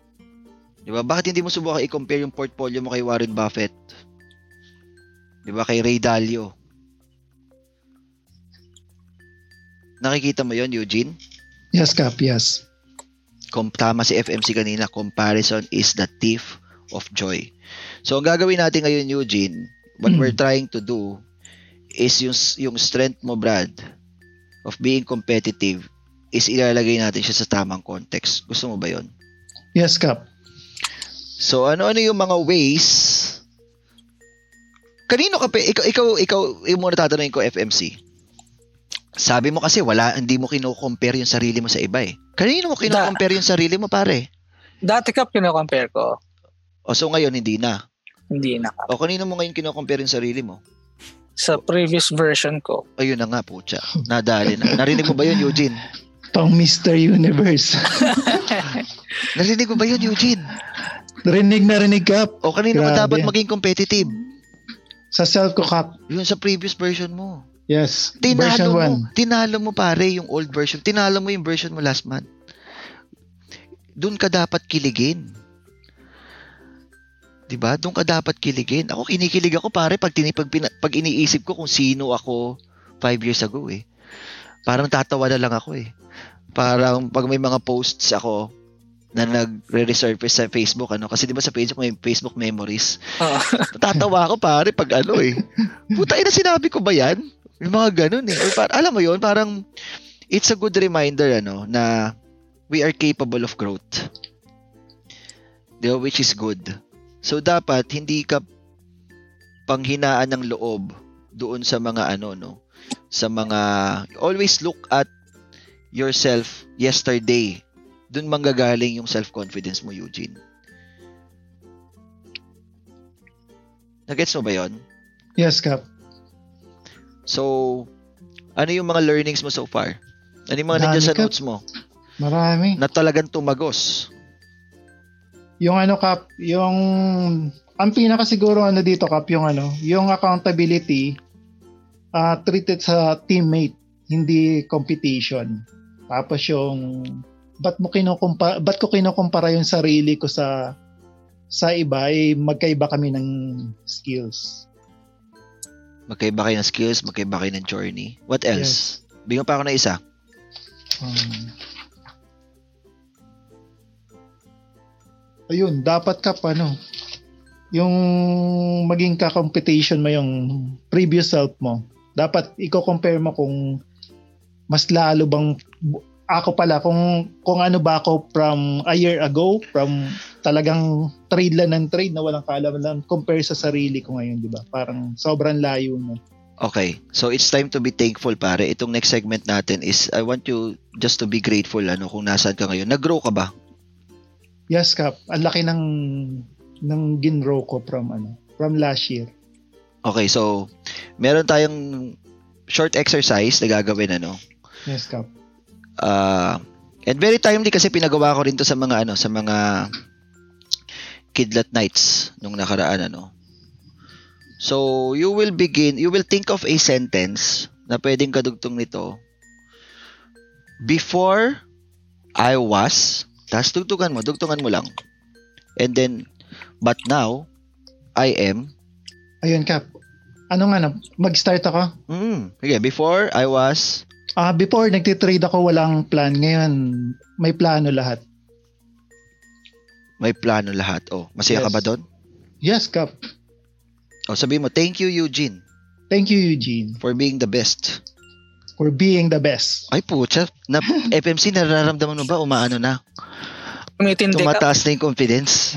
Tumitindi na. Oh, di ba? Sige. Ah... Uh, sit straight ha. Sit straight sa upuan mo. Dapat yung medyo powerful yung po si ano pa. Ah, uh, before cup nag-ano, salit na mag-cut, nagdadagdag pa. Mm. Pinapalaki pa yung position. Ngayon, pagkano cut cut talaga. Pag cut without mercy. Yes, Cap. Oh, thank you Eugene. Thank you Eugene. For being thank the you, best. Eugene. For being the best. For being the best. Ayan na po. Huwag kang matawa pare. Dahil ano to, we are ano no, we are being thankful ano dun sa previous self mo. What else? What else? Uh, before Cap ano, hindi ako nag-journal ng mga trades ko. Ngayon, daily. Daily and journal kahit walang trades. Before, hindi ka nagjo-journal? Ay, putya, ma- pare, mahirap yan ha. Mahirap ang journaling. Tama ba, FMC? Matrabaho yan ka. Matrabaho. Yung, especially yung daily na journaling. Yes, yeah. Tapos may reflection pa yan. May reflection pa. Oh, thank you, Eugene.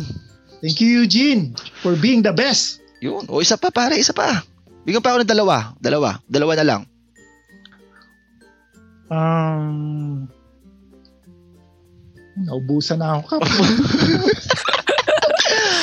sa iba naman pare, sa ibang aspect naman, not, not necessarily trading. Sa personal life mo. Sa personal life. Um, before ka pa, no, parang ay dito, ang concentration ka kap sabog-sabog. Parang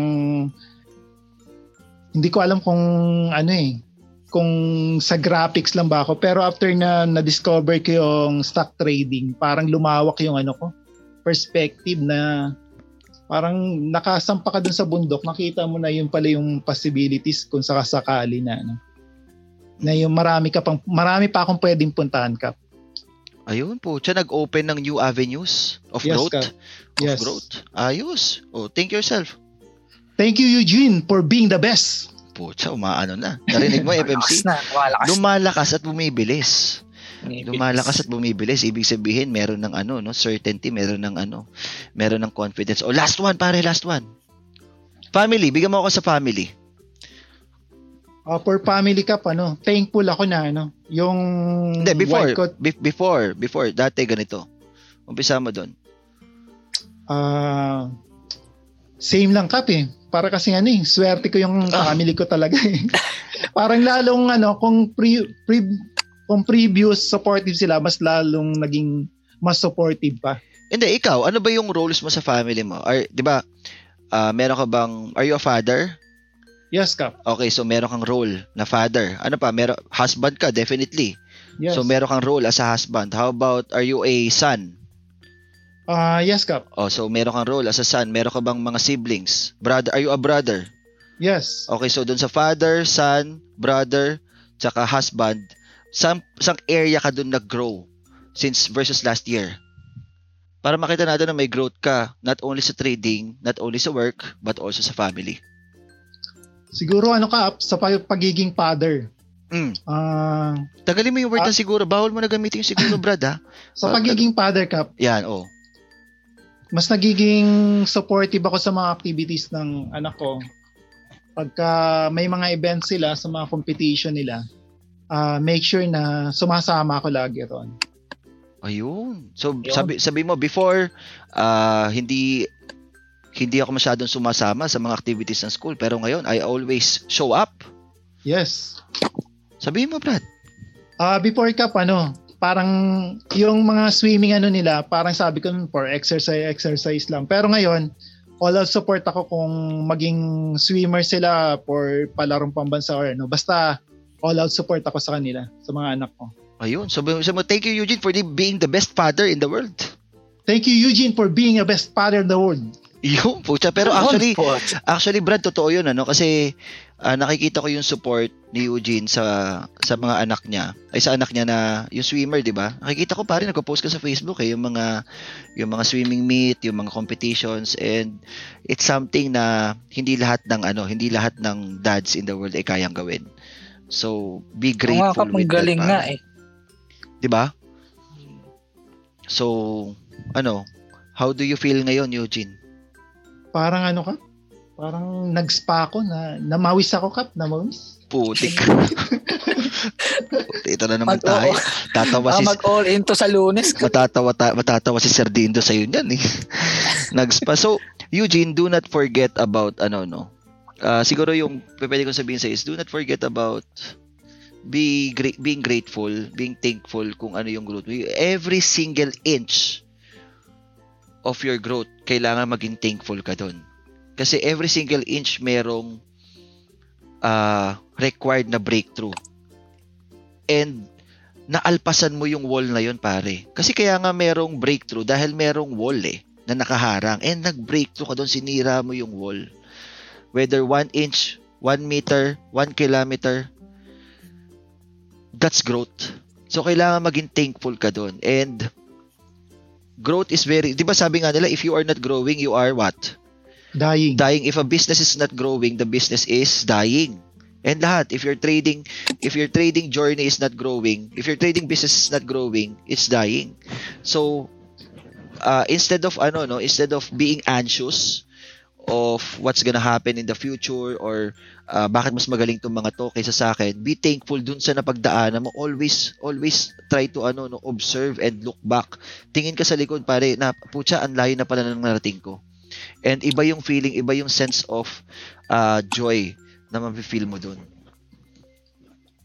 Gawin mo palagi yon. Are you willing to do that for me? Yes, Cap. Are you willing to do that for yourself? Yes, Cap. Yun. Thank you, Eugene, for being the best. okay, so ano masasabi mo, FMC? Siguro kap i ididiin ko lang ulit yung ano, yung being grateful.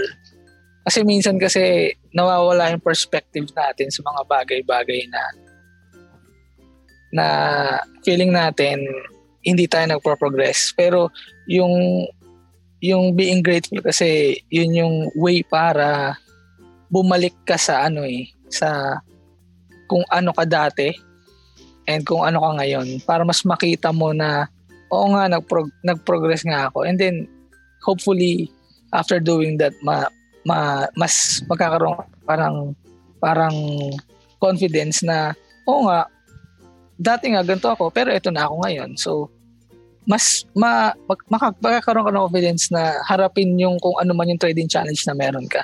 So I think yung yung being grateful talaga is very important. Yun. Ayos. Thank you, FMC, for being grateful. Yes, Cap. Thank you. okay, so nato ngayon, Eugene, pupunta na tayo sa ano, sa next segment ano of this coaching session which is to to ano no, uh to break through that uh, sorry, to change that pattern ano. So paradigm shift, to change that pattern dahil medyo na ano na nasira yung pattern mo nagkaroon ka na ibang pattern dahil because of self-doubt. And by the way kamusta yung ano mo ngayon? Kamusta yung uh, tingin mo sa self-doubt ngayon? Meron ka uh, medyo nag-improve ba? Yung confidence yes cap yes cap promise?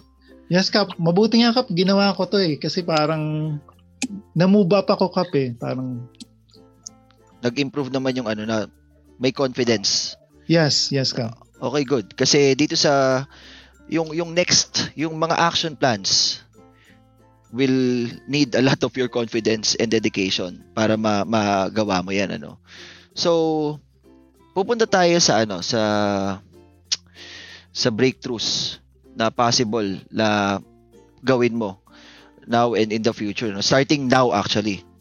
So, let's talk about Mastery, no? kasi meron kang yung, yung, yung, yung portfolio mo, sabi mo kanina, uptrend siya and then nagre-retrace.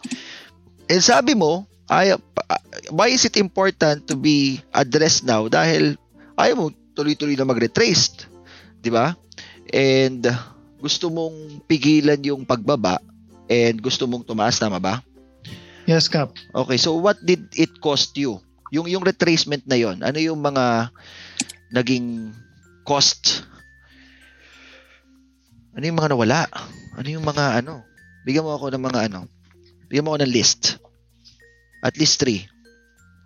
Siguro Kap yung ano, dito yung sa performance Cup, parang mali pa rin yung alam mo yung bullish pa rin ako or pinapractice ko yung isang setup na hindi akma sa sa market condition. So it cost you a lot of ano? Misplace? Ah, uh, mali siguro yung bias ko tsaka expectation masyadong mataas yung mga yung, yung, yung ito lang pala yung dapat na target ko medyo napapataas. So, hindi na hit yung target. Sa halip na mag-take profit din sana, nag, nag-retrace na, na, na-out ka doon sa break-even tuloy. Na-out pala ako doon sa break-even. So, pra, from September ka, parang nag-work yung ano, yung setup ko. Ah, uh, August, tapos September, September, tapos from September to August, binawi na. Nabalik na sa ano, sa market. Mm-hmm. So, hindi, ang tanong ko Eugene is cost. C-O-S-T. Ano yung mm. mga naging cost noon of having that self-doubt of uh, yung retrace, retracing yung port? So, based dito sa sinasabi mo, it cost you a lot of ano? A lot of uh, money. Anong nawala sa iyo? Anong nawala sa iyo, pare? Ayun, yung dito sa una, period of retracement. Pera cap. Mm, pera. Uh, uh, emotion emotion din tsaka psychological na yun nga nag nagda-doubt ako sa sarili ko di ba tapos siguro time time din ka kasi dapat may mga time na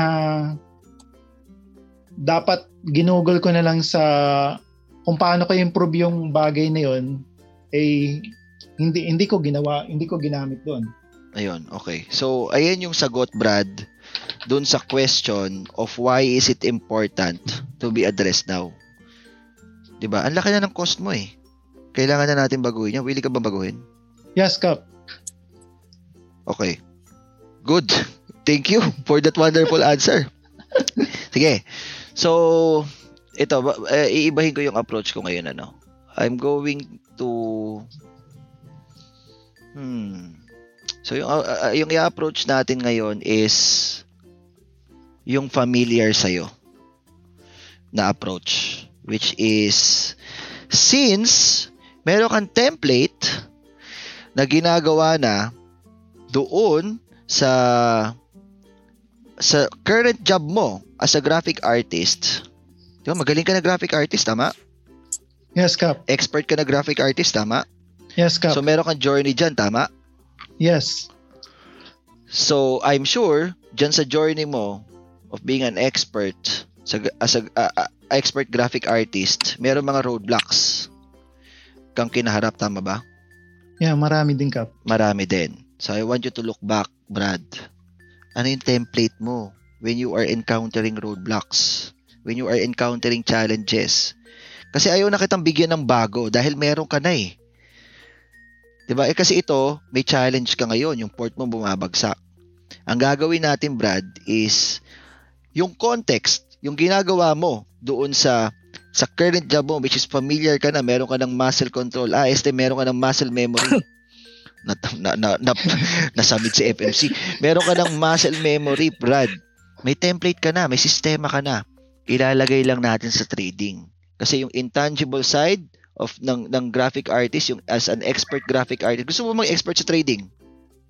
Ah, uh, yes ka. Yun okay. yung ano ko, so, ganun lang natin gagawin yon. So, since expert ka sa graphic artist, meron ka mga intangibles doon, ilalagay natin ngayon dito sa trading. so, when you when you are encountering roadblocks before as a graphic artist or challenges, Pa- Paano mo siya minamanage? Go.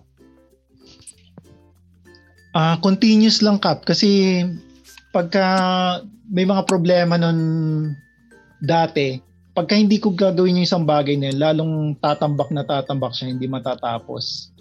Tapos, minsan nag-outsource din ako. Mhm. So, kung sa sa trading, ganun din siguro yung ganun din ang gagawin ko. Paano? Continuous lang yung ano, yung kung ano yung nagwo-work sa akin sa sa mga routines ko ngayon. Tapos sinabi nga ni FMC kanina yung block block ano Block time. Oo na kasi ganun ka eh, hindi ko nare-respeto yung yung 8 to 10 na period ng ng study tsaka trade planning. Hindi hindi consistent. 8 to 10. So meron kang ah, ano, ah, parang times na tinatamad ka, may times na okay lang na gawin. Tama ba? Yes, yes Kap. Okay. So Parang papa- hindi hindi priority. Okay, so paano mo siya gagawin priority? Kasi madali lang sabihin nyo na continuous lang kap. Gawin kong priority kap. Paano mo siya gagawin yung priority? Bigyan mo ko ng ebidensya pare na pwede kong panghawakan. Ililipat ko sa morning na siya Kap. Siguro first first thing in the morning ko gagawin. First thing in the morning. Okay. Hmm. Anong difference? Mataas pa yung energy ko Kap ng ano pagka morning. Okay. How it will help your performance? Um, una kap maano. Um, siguro mas mas applicable kasi hindi press pa yung ano eh, mga pinlano ko or parang re-review kaysa yung last night na nakatulugan ko na or kaya Mm, after ng matulog ko pagod na pagod na yung ano nakalimutan ko na yung kung ano man yung pinlano. mhm. So meron kang energy. Yes. basically. Okay. So, ap- ano ka ba doon? Convinced ka ba doon sa sagot niya, FMC? Parang pwede pang gawing mas specific yan. Oh yeah, oh. Hindi convinced eh. Oh, Eugene. Gawin mo daw mas specific. Bigyan mo nga siya ng advice. Bigyan mo siya ng advice. Bigyan mo siya ng advice, FMC. Paano niya mas gagawing F- specific? Siguro pwedeng ano, ah lagyan mo siya ng i-sandwich mo siya sa dalawang activities kung ano yung gagawin mo.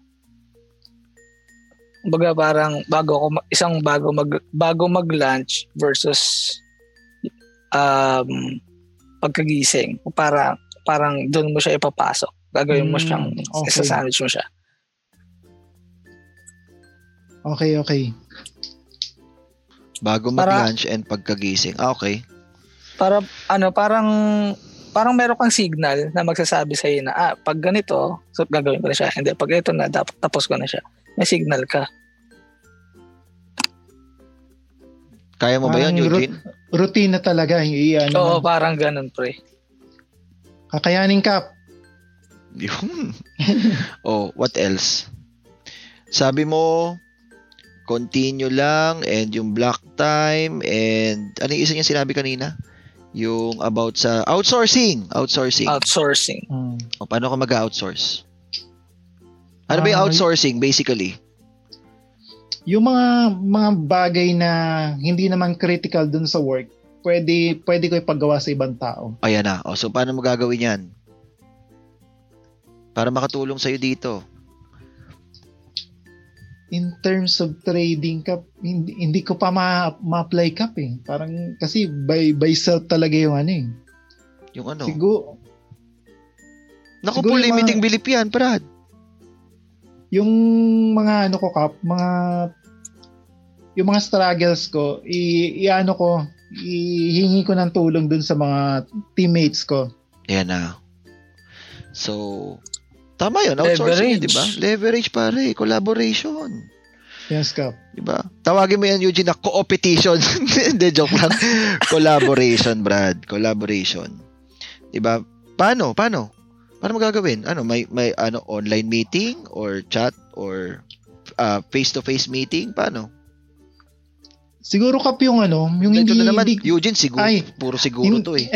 hindi ko natitake advantage kap yung availability ng tsaka knowledge ng mga teammates ko. Parang binabasa ko lang sila tapos yung yung journal niya daily, binabasa ko lang tapos hindi ko tinatanong sa kanila na anong mindset, ba't naging ganyan yung execution mo dyan. Parang alam mo ka, parang tagabasa na lang nangyari sa akin hindi hindi hindi ko tinitake advantage kung ano man yung maaari kong mapulot talaga kung kung pwede nila akong i-walk through doon hindi yung parang sa sa one paragraph lang yung pagkakaintindi ko hindi hindi ko pa nilaliman yung ano kung ano man yung may question sana ako doon sa sa journal or doon sa sa trade nila Bakit? Anong anong anong what's stopping you from doing that before?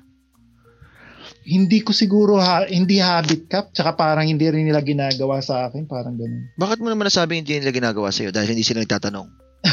hindi rin nagtatanong So parang it's just a nice to know. parang ano lang ka, parang dapat makapagsabit lang. Parang hindi namin na hindi namin na hindi namin na take yung full Maximize, hindi na ng ano. Oh, hindi na ma-maximize yung ano. Learning. Yan. Yung learning ng ano. Sa group sa group. hindi, merong, merong underlying reason yan pare. Merong underlying reason. Ano yun? Ano sa tingin mo yun? hindi ako nag initiate ka. Parang sa, Why? siguro sa sarili ko, ah baka kaya ko tong solvein. Kaya ko makita yung kung anong iniisip niya. By my own, parang ganun. Mm.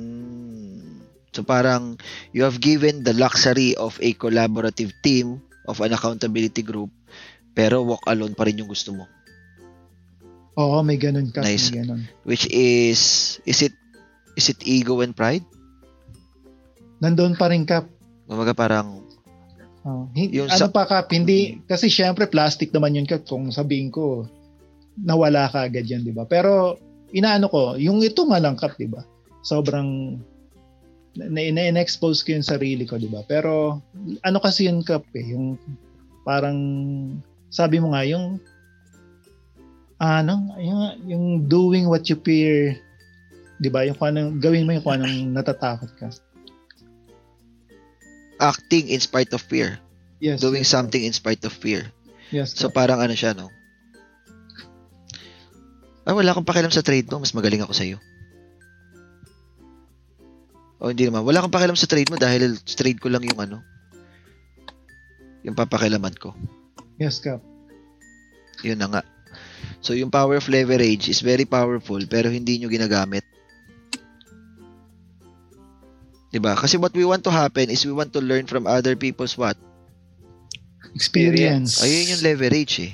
We want to learn from our own experience and then we also want to learn from other people's experiences. And yung block na usually nagaano sa atin is pride and ego. 'Di ba? Ayoko kang humingi ng tulong sa iyo. Gusto ko yung success ko is sa akin lang. 'Di ba? Pag naging successful ako, which is alam ko mangyayari in one, which is mangyayari one day, ayoko sa ayoko to pasalamatan. Gusto ko taas noo ako. Naakit sa pedestal, sasabitan ako ng medal. Na ako to. Akin to. Wala akong teammates. Walang tumulong sa akin. 'Di ba? That's bad. Kasi unang-una hindi ka magiging mayaman. Hindi ka magiging mayaman without a team. You need to have a team. Sila Bill Gates ba may team? Yes, Kap. Sila Warren Buffett ba may team? Yes, Kap. Jeff Bezos ba may team? Or si Mark Zuckerberg ba may team? Meron, Kap. Hmm. So bakit, why is it so hard for us to collaborate with the team? Why is it so hard for us to ask help? Why is it so hard for us to receive help? Diba? Dahil gusto natin, for selfish reasons pare, gusto natin na sa atin lang yung success. We don't want to share it. Sa atin lang yung praises. Sa atin lang yung papuri. Ang galing-galing mo naman, Eugene. Ang galing-galing mo naman, Kap. Uy, hindi ah. Marami akong katulong sa mission na to. Na sobrang thankful ako sa Kidlat Nights eh. Sobrang thankful ako sa inyo sa RTC Task Force. Pag sinabi, Kap, ang galing mo kasi nakapag-create ka ng ganito. Hindi. Hindi sa akin to. Meron ako mga katulong dito sa mission na to.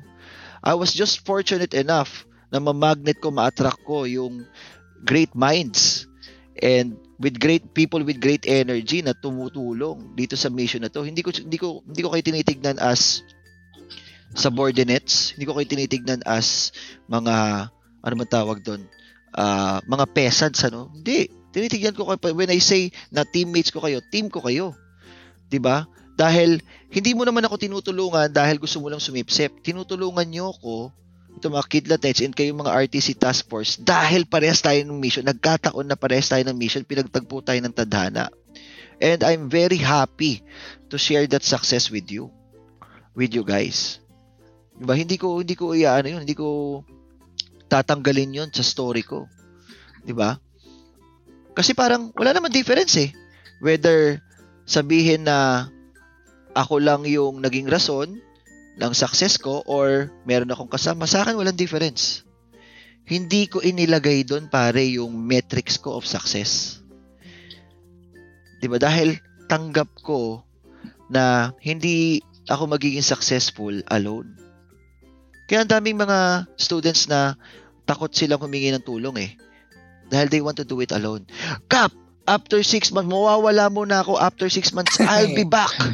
I'll be back na magaling na ako. Putya pare 2 years na hindi pa bumabalik. Kasi paano niya, sabi niya, pagkakatiwalaan yung sarili niya na maging magaling, eh palpak nga yung sistema eh. 'Di ba? Pagka mag-isa ka lang, ang usually na mangyayari is, ay, tamad ako. 'Di ba? Walang magpupush sa'yo. Walang accountability. Pero yabang, I'll be back. Magaling na ako after 6 months. Mawawala ako ka for 1 year. Then pagbalik ko, magaling na ako. I will make you proud. Kapag gano'n yung student, parang, ah, okay, sige, tignan natin, see you in 1 year. Tapos kamustahin kita, milyonaryo ka na. Di ba? Walang bumabalik sa akin na ganun, pare. Walang bumabalik. Alam mo kung sino yung mga successful na mga students? Yung mga students na nakikipag-work sa akin hand in hand Tiga mo sila Messi, no? Tiga mo sila, sila Irving, sila Robert C. Hand in hand. Oh, kumusta ka na pre? Ganito, ganyan. Eh, Kap, meron akong problema ganito, ganyan eh. Hand in hand. Diba?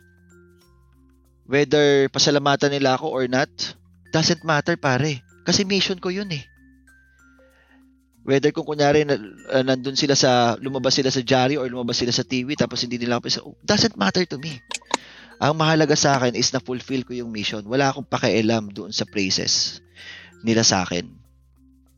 Ang mahalaga sa akin is as fast as possible uma- umangat na kayo sa ano, umangat na kayo sa kahirapan para matulungan niyo na yung ay para ma-fulfill na natin yung mission natin which is to lead, which is to educate. Ayun yung gusto kong gawin. That's what I believe. Diba? Kasi for me, uh, all problems in the world can be solved through education. Whether love problem, health problem, money problems, mindset problem, lahat yan can be solved through proper education if you are just knowledgeable enough. That's why I need teachers. That's why I need leaders. That's why ito kay FMC, tinutulungan ko siya. Na dito sa mission niya, bago niyang role as a mentor, as a, as a speaker. Kasi kailangan natin ng genuine teachers, ng authentic, yung sincere yung merong story and message to share. So I don't I don't mind sharing that success, sharing that limelight, limelight with you guys. Diba sana magets mo yun, Eugene? Kasi it's gonna play a vital role in your success. Yung collaboration. Yung having a team. Sharing your success. Diba? Synergy. Multiplying the results. Para hindi ka mababurn out. Yung mga students na ma-pride, na ginagawa nila lahat, magrereklamo na burnout do sila eh. Eh, tanga ka pala eh. Di ba? Pwede ka namang may katulong eh. Ginagawa mo lahat. Tapos rereklamo ka na na burnout kang hayop ka. Di ba? Ka, burnout na ako. Parang nagawa ko na lahat. Pero ganito, ganyan. Di ba? Kasi because of pride. Because of ego. The moment, ako, when I was losing, pare, siguro mga nung first five years of my trading life, sobrang ma-pride ko. Hindi ko kailangan ng tulong nyo. Fuck you. Hindi ko kailangan ng tulong nyo. Kaya ko to. Taas ang confidence ko. Pero nung nilet go ko yung mindset na yon, Ah, putya, okay pala to ah. Mas yumayaman ako ah. Nagkakaroon ako ng team. Sige nga, dadamihan ko pa yung teammates ko. Kasi gusto, gusto ko pa ng mas maraming pera. Gusto ko pa ng mas maraming successes. Ito palang formula of success. Kailangan ko lang palang maging humble. There is money in humility. Na palagi yung tatandaan yun. There is success in humility. So, kaya mo bang maging genuine team player? Kasi yung yung role mo ngayon as a team player, quote and quote team player, parang hindi naman, parang nice to know, parang ah sige, ah, dahil ah, ganito daw, maglagay daw, maggawa tayo, tayo ng accountability group, which is sige, gawin natin. Pero hindi talaga yung playing the role, playing the part. I want you, Eugene, to play the part. 'Di ba? Gusto kitang tulungan dahil gusto kitang tulungan, nagki-care ako sa iyo. 'Di ba? Dahil magiging successful din ako, mas magiging knowledgeable din ako in the process. And I want to extend my help. Gusto uh, I, I sorry, I want to get your help as well. I want to ask your help regarding this. Ito yung strength mo, patulong ako pare. Yun nga yung phrase na yun na patulong ako pare. Hirap na hirap tayong sabihin eh. Because of pride and ego eh. 'Di ba? So are you willing Eugene to to be a genuine, authentic, bona fide team player? Are you willing to play the part? Yes, Kap. Willing na willing, Kap. Ilan ba kayo sa team? Um, five size sa Kap, tapos kami ni JM. Parang dalawa kasi yun, Kap. Eh. May, may one-on-one kami ni JM, tapos merong kasama ko lima. So, may ano, may may accountability group, tapos may accountability body, accountability Yes. partnership. Pucha, Yes. pare, ang ganda ng setup mo. Pare, ah, hindi mo ba nakikita, hindi mo ba uh, nare-realize na 90% of traders wala niyan? Wala niyang accountability group tsaka accountability body. Tapos meron kang ano, meron ka niyan, Brad. Oh. Be thankful doon. Para yung Yes, iba Kap. parang nag-aaral lang through books. Makakaus mo ba yung libro? Alam mo ang problema sa books, pare learning through books or learning through videos, hindi mo matatanong yung speaker eh. Sa individual, you will just try to to analyze and interpret the data that he just presented you on your own. 'Di ba? Ayun ang problema sa libro. Kaya parang yes, we can learn from books, we can learn from uh, webinars na napapanood natin sa sa YouTube, pero merong ceiling. 'Di ba? Iba yung ganito, pare. Interaction, yung hinihinga ng accountability group mo is yung air din na hinihinga mo. 'Di ba? Nagkakabanggaan kayo ng siko. Pare-parehas kayong pawis, pare-parehas kayong nilalamig. Sarap kaya ng ganyan. Kasi meron kayong ano eh, ah, luxury to solve problems na hindi mo magagawa kung kunyari, let's say, pwede mo ba tanungin, i-message mo kunyari si Mark, si, si Minervini, ano? Nabasa, sir, nabasa ko po yung book nyo. Meron lang po akong tanong dito sa chapter 3. Hindi ko po kasi masyadong magets eh. 'Di ba? Wala kang luxury na ganun. Meron ka ba luxury na ganun nung ano, nag-aaral ka ng books, FMC? Wala ka. Wala eh. Kung ano, parang absorb, absorb, absorb ka lang. Pero ito, Hmm. 'di ba? Ano kaya yung ano, kunyari, let's say merong module, yung impact.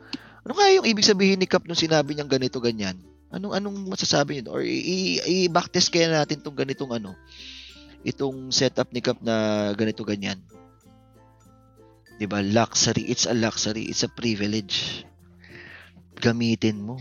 Gamitin mo, Eugene. Play the role and inspire the others. Alam mo, pagka kunyari nakikita nila na talaga na team player ka, putya pare, yung yung pag-grow ng accountability group nyo para na kayong ano pare, kumakain ng buhay. Kasi may inspire yun eh. Yung apat na yun eh.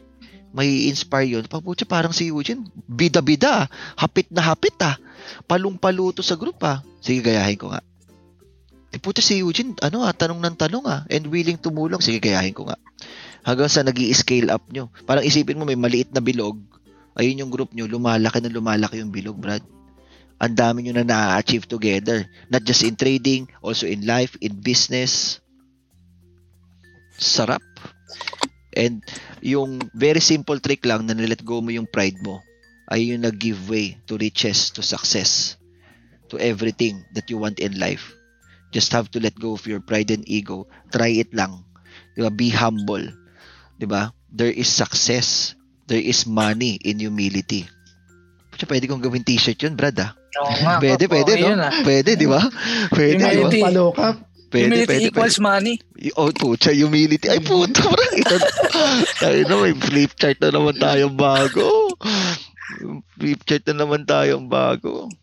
So, thank you, Eugene, ano, for, for, ano, for being an inspiration ngayon. Kasi, ayan nga, parang inaamin mo eh, na meron kang ganitong klaseng, ano, uh, challenges yung which is yung pride and ego. And it's it takes a lot of courage pare to to tell that to our kapanaligs na community ano. It tells a it, it takes a lot of courage to, to say that live na marami nakikinig.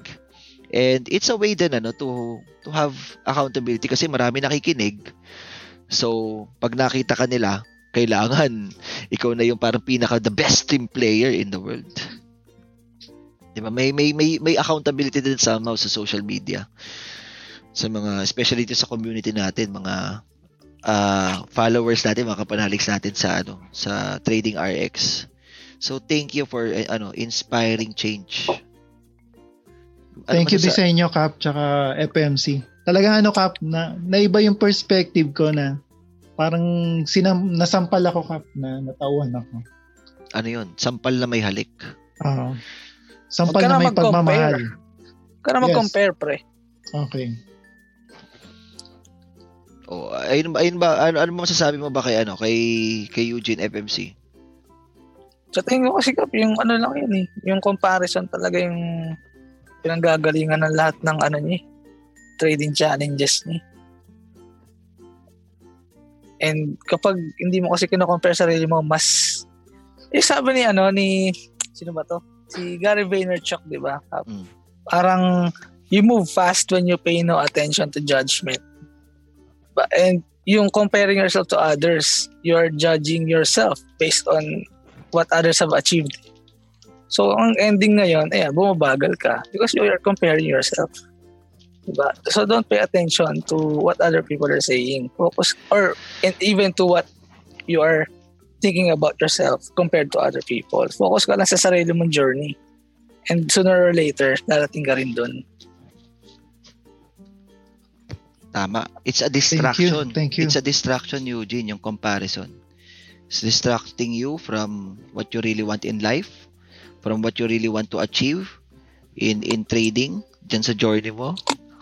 So, have that clarity to uh, sorry, have that courage to take out the distraction para ma- ma-achieve mo yung clarity. Are you willing to do that? Yes, Kap. Willing na willing Are you Kap. willing to work harder on yourself this time? Yes. Yun. So, how do you feel right now? Excited, Kap. Anong level ang excited mo from 1 to 10? 10 being the highest. 10.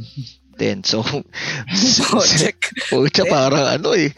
Parang uh, palong-palo ano. And hopefully yung energy na yan is hindi mawala ano uh, in the in the weeks to come especially kapag ka meron kang mga roadblocks or mga challenges na ano so yung level of self doubt mo pare from 1 to 10 10 being the yung pinaka dinadoubt mo talaga yung sarili mo anong level Zero na, Kap. putik yan ka zero. Nabura. Brad naging manok na pula yung manok na pula naging eagle naging eagle Yung manok na pula. naging eagle ano Pero kapag laki ng ano, laki ng... Kasi few days ago talaga, Kap, sobrang down ako. Tapos, mabuti nga binigyan niyo ako ng chance na makapag-share dito, Kap, eh. Ay, hindi ako yung nagbigay ng chance nun, pare. Yung universe. But always remember, when the student is ready, the teacher will appear. Diba? Nothing is an accident. Dahil yung self-doubt na yan, and sorry, yung yung mga pinagdadaanan mo ngayon somehow na pagdaanan ni FMC, somehow na pagdaanan ko, whether it's it's about yung about roadblocks or is it uh, it's about yung being competitive, yung looking at other people's portfolio, looking at other people's performances, looking at other people's successes. Eh ano, and buti nga ikaw pare sa accountability group mo, eh. yung iba social media lang naiingit na eh. 'Di ba? Mas malala 'yun. Mas malala kapag ka ganun. Dahil ah parang masyado ka ng nilalaso ng social media na nawawala na yung ano mo, yung energy mo to act on things. At least yung sa'yo pare, pwede mo ma-address dahil teammates mo yan, pwede mo sila makausap. Eh, yung social media, mapanood-nood ka lang sa wall. Pero inggit na inggit ka pala sa mga nangyayari sa tao. So ibang coach, ibang template naman ng coaching yung ginagawa ko kapag ganun. Which is meron mga students kasi na ganun eh. Hindi mo naman maiiwasan yun, especially kapag ka, uh, competitive ka rin and palong-palo ka sa social media. Pero isa sa isa sa pinapagawa ko is wag ka, tanggalin mo yung Facebook, mag-deactivate ka. O i-unfollow mo yung mga friends mo, ganun lang kasimple. Unfollow ah, hindi unfriend. Unfollow mo lang sila. Kasi it's ano no, it's distracting you. Pero that's a different template for coaching. Ito itong ginawa natin to is more on declaration and being grateful with yourself. Uh, being grateful with your successes and um, mostly about breaking through yung mga resistance mo kasi itong intangible na to, part na to, yung itong self-doubt is nanganganak yan eh. Ang dami ng naging anak sa iyo. Kumbaga parang yung yung time mo hindi mo na na-manage, nagpo-procrastinate ka na. And always remember na yung yung journey mo sa as a graphic artist, as an expert graphic artist is uh, pwede mong kuhanan ng template yun 'Di ba? Pwede ka nga magkaroon kunyari isipin mo para imagine mo in the future magkakaroon ka ng TRX forum na talk. Tapos ang talk mo is about how I how I became uh, sorry. Parang ano yung ano yun? What I learned from being a graphic artist for ilang years ka na? Uh, nine, na graphic nine, artist. 1998 ka? Ay, lagpas 30 na years? ng 10,000 hours. 30 is what I learned from 30 years of being a, graphic artist and how I applied it in trading. Pucha pare. Di ba? Makikinig ako Kaiba. doon. Makikinig ako Punta doon ako sa dun, ano pre. noon. Pupunta ako doon sa ganung klaseng ano. Kasi pucha, pag 30 years pare, meron ka ng speed wisdom. zone yan. Speed zone na ako doon. Naabutan ko pa ka, ano eh, Photoshop 4. Photos. Ay, hindi. Hindi pala 30 years. 20 years lang pala, no? 20 years. Tama ba? 1998, 2008, 2008, 20, 21 years, ano? So, kumbaga parang 20 years of experience, puta pare, sigurado merong wisdom doon na matututunan ako na definitely gusto kong mai-apply sa akin sa trading. 'Di ba? Yung template na yun, pare, meron ka na. Success template na yon, ilagay mo lang. Sa and kayo din kapanaligs, alam ko kung meron kayong mga kanya-kanyang successes in your respective fields, i-try nyo lang na i-apply siya sa trading and you will see a lot of uh, difference. You will see a big leap sa trading performance nyo. Ganun lang kasimple minsan yung pag ano eh, pag hack sa intangible side. Kasi meron ka ng ano eh, hindi mo pwedeng, kaya nga yung sinasabi mong start from scratch, eh, Brad, hindi ka nag-start from scratch sa trading nag-start ka with that wisdom na, may, na nakuha mo, na build mo, na develop mo dun sa pagiging graphic artist and dinala mo siya sa trading. And that's big. That's your advantage. That's your edge. Use it wisely. Utilize it. Maximize it. Gets ba? Yes ka, ang ganda ka. Okay. Ganda ng ano. Ganda So- ng mga advice niya. Ayun. So, ah, may tanong ka ba? I guess that's it, ano? So, anyway, thank you, Eugene. Maraming salamat. And uh, salamat sa pagpapaunlak. Uh, you're welcome. Tsaka salamat din sa pagpapaunlak mo sa amin ni FMC to to help you ano. Thank And- you, pre. Thank, you, you, din. FMC.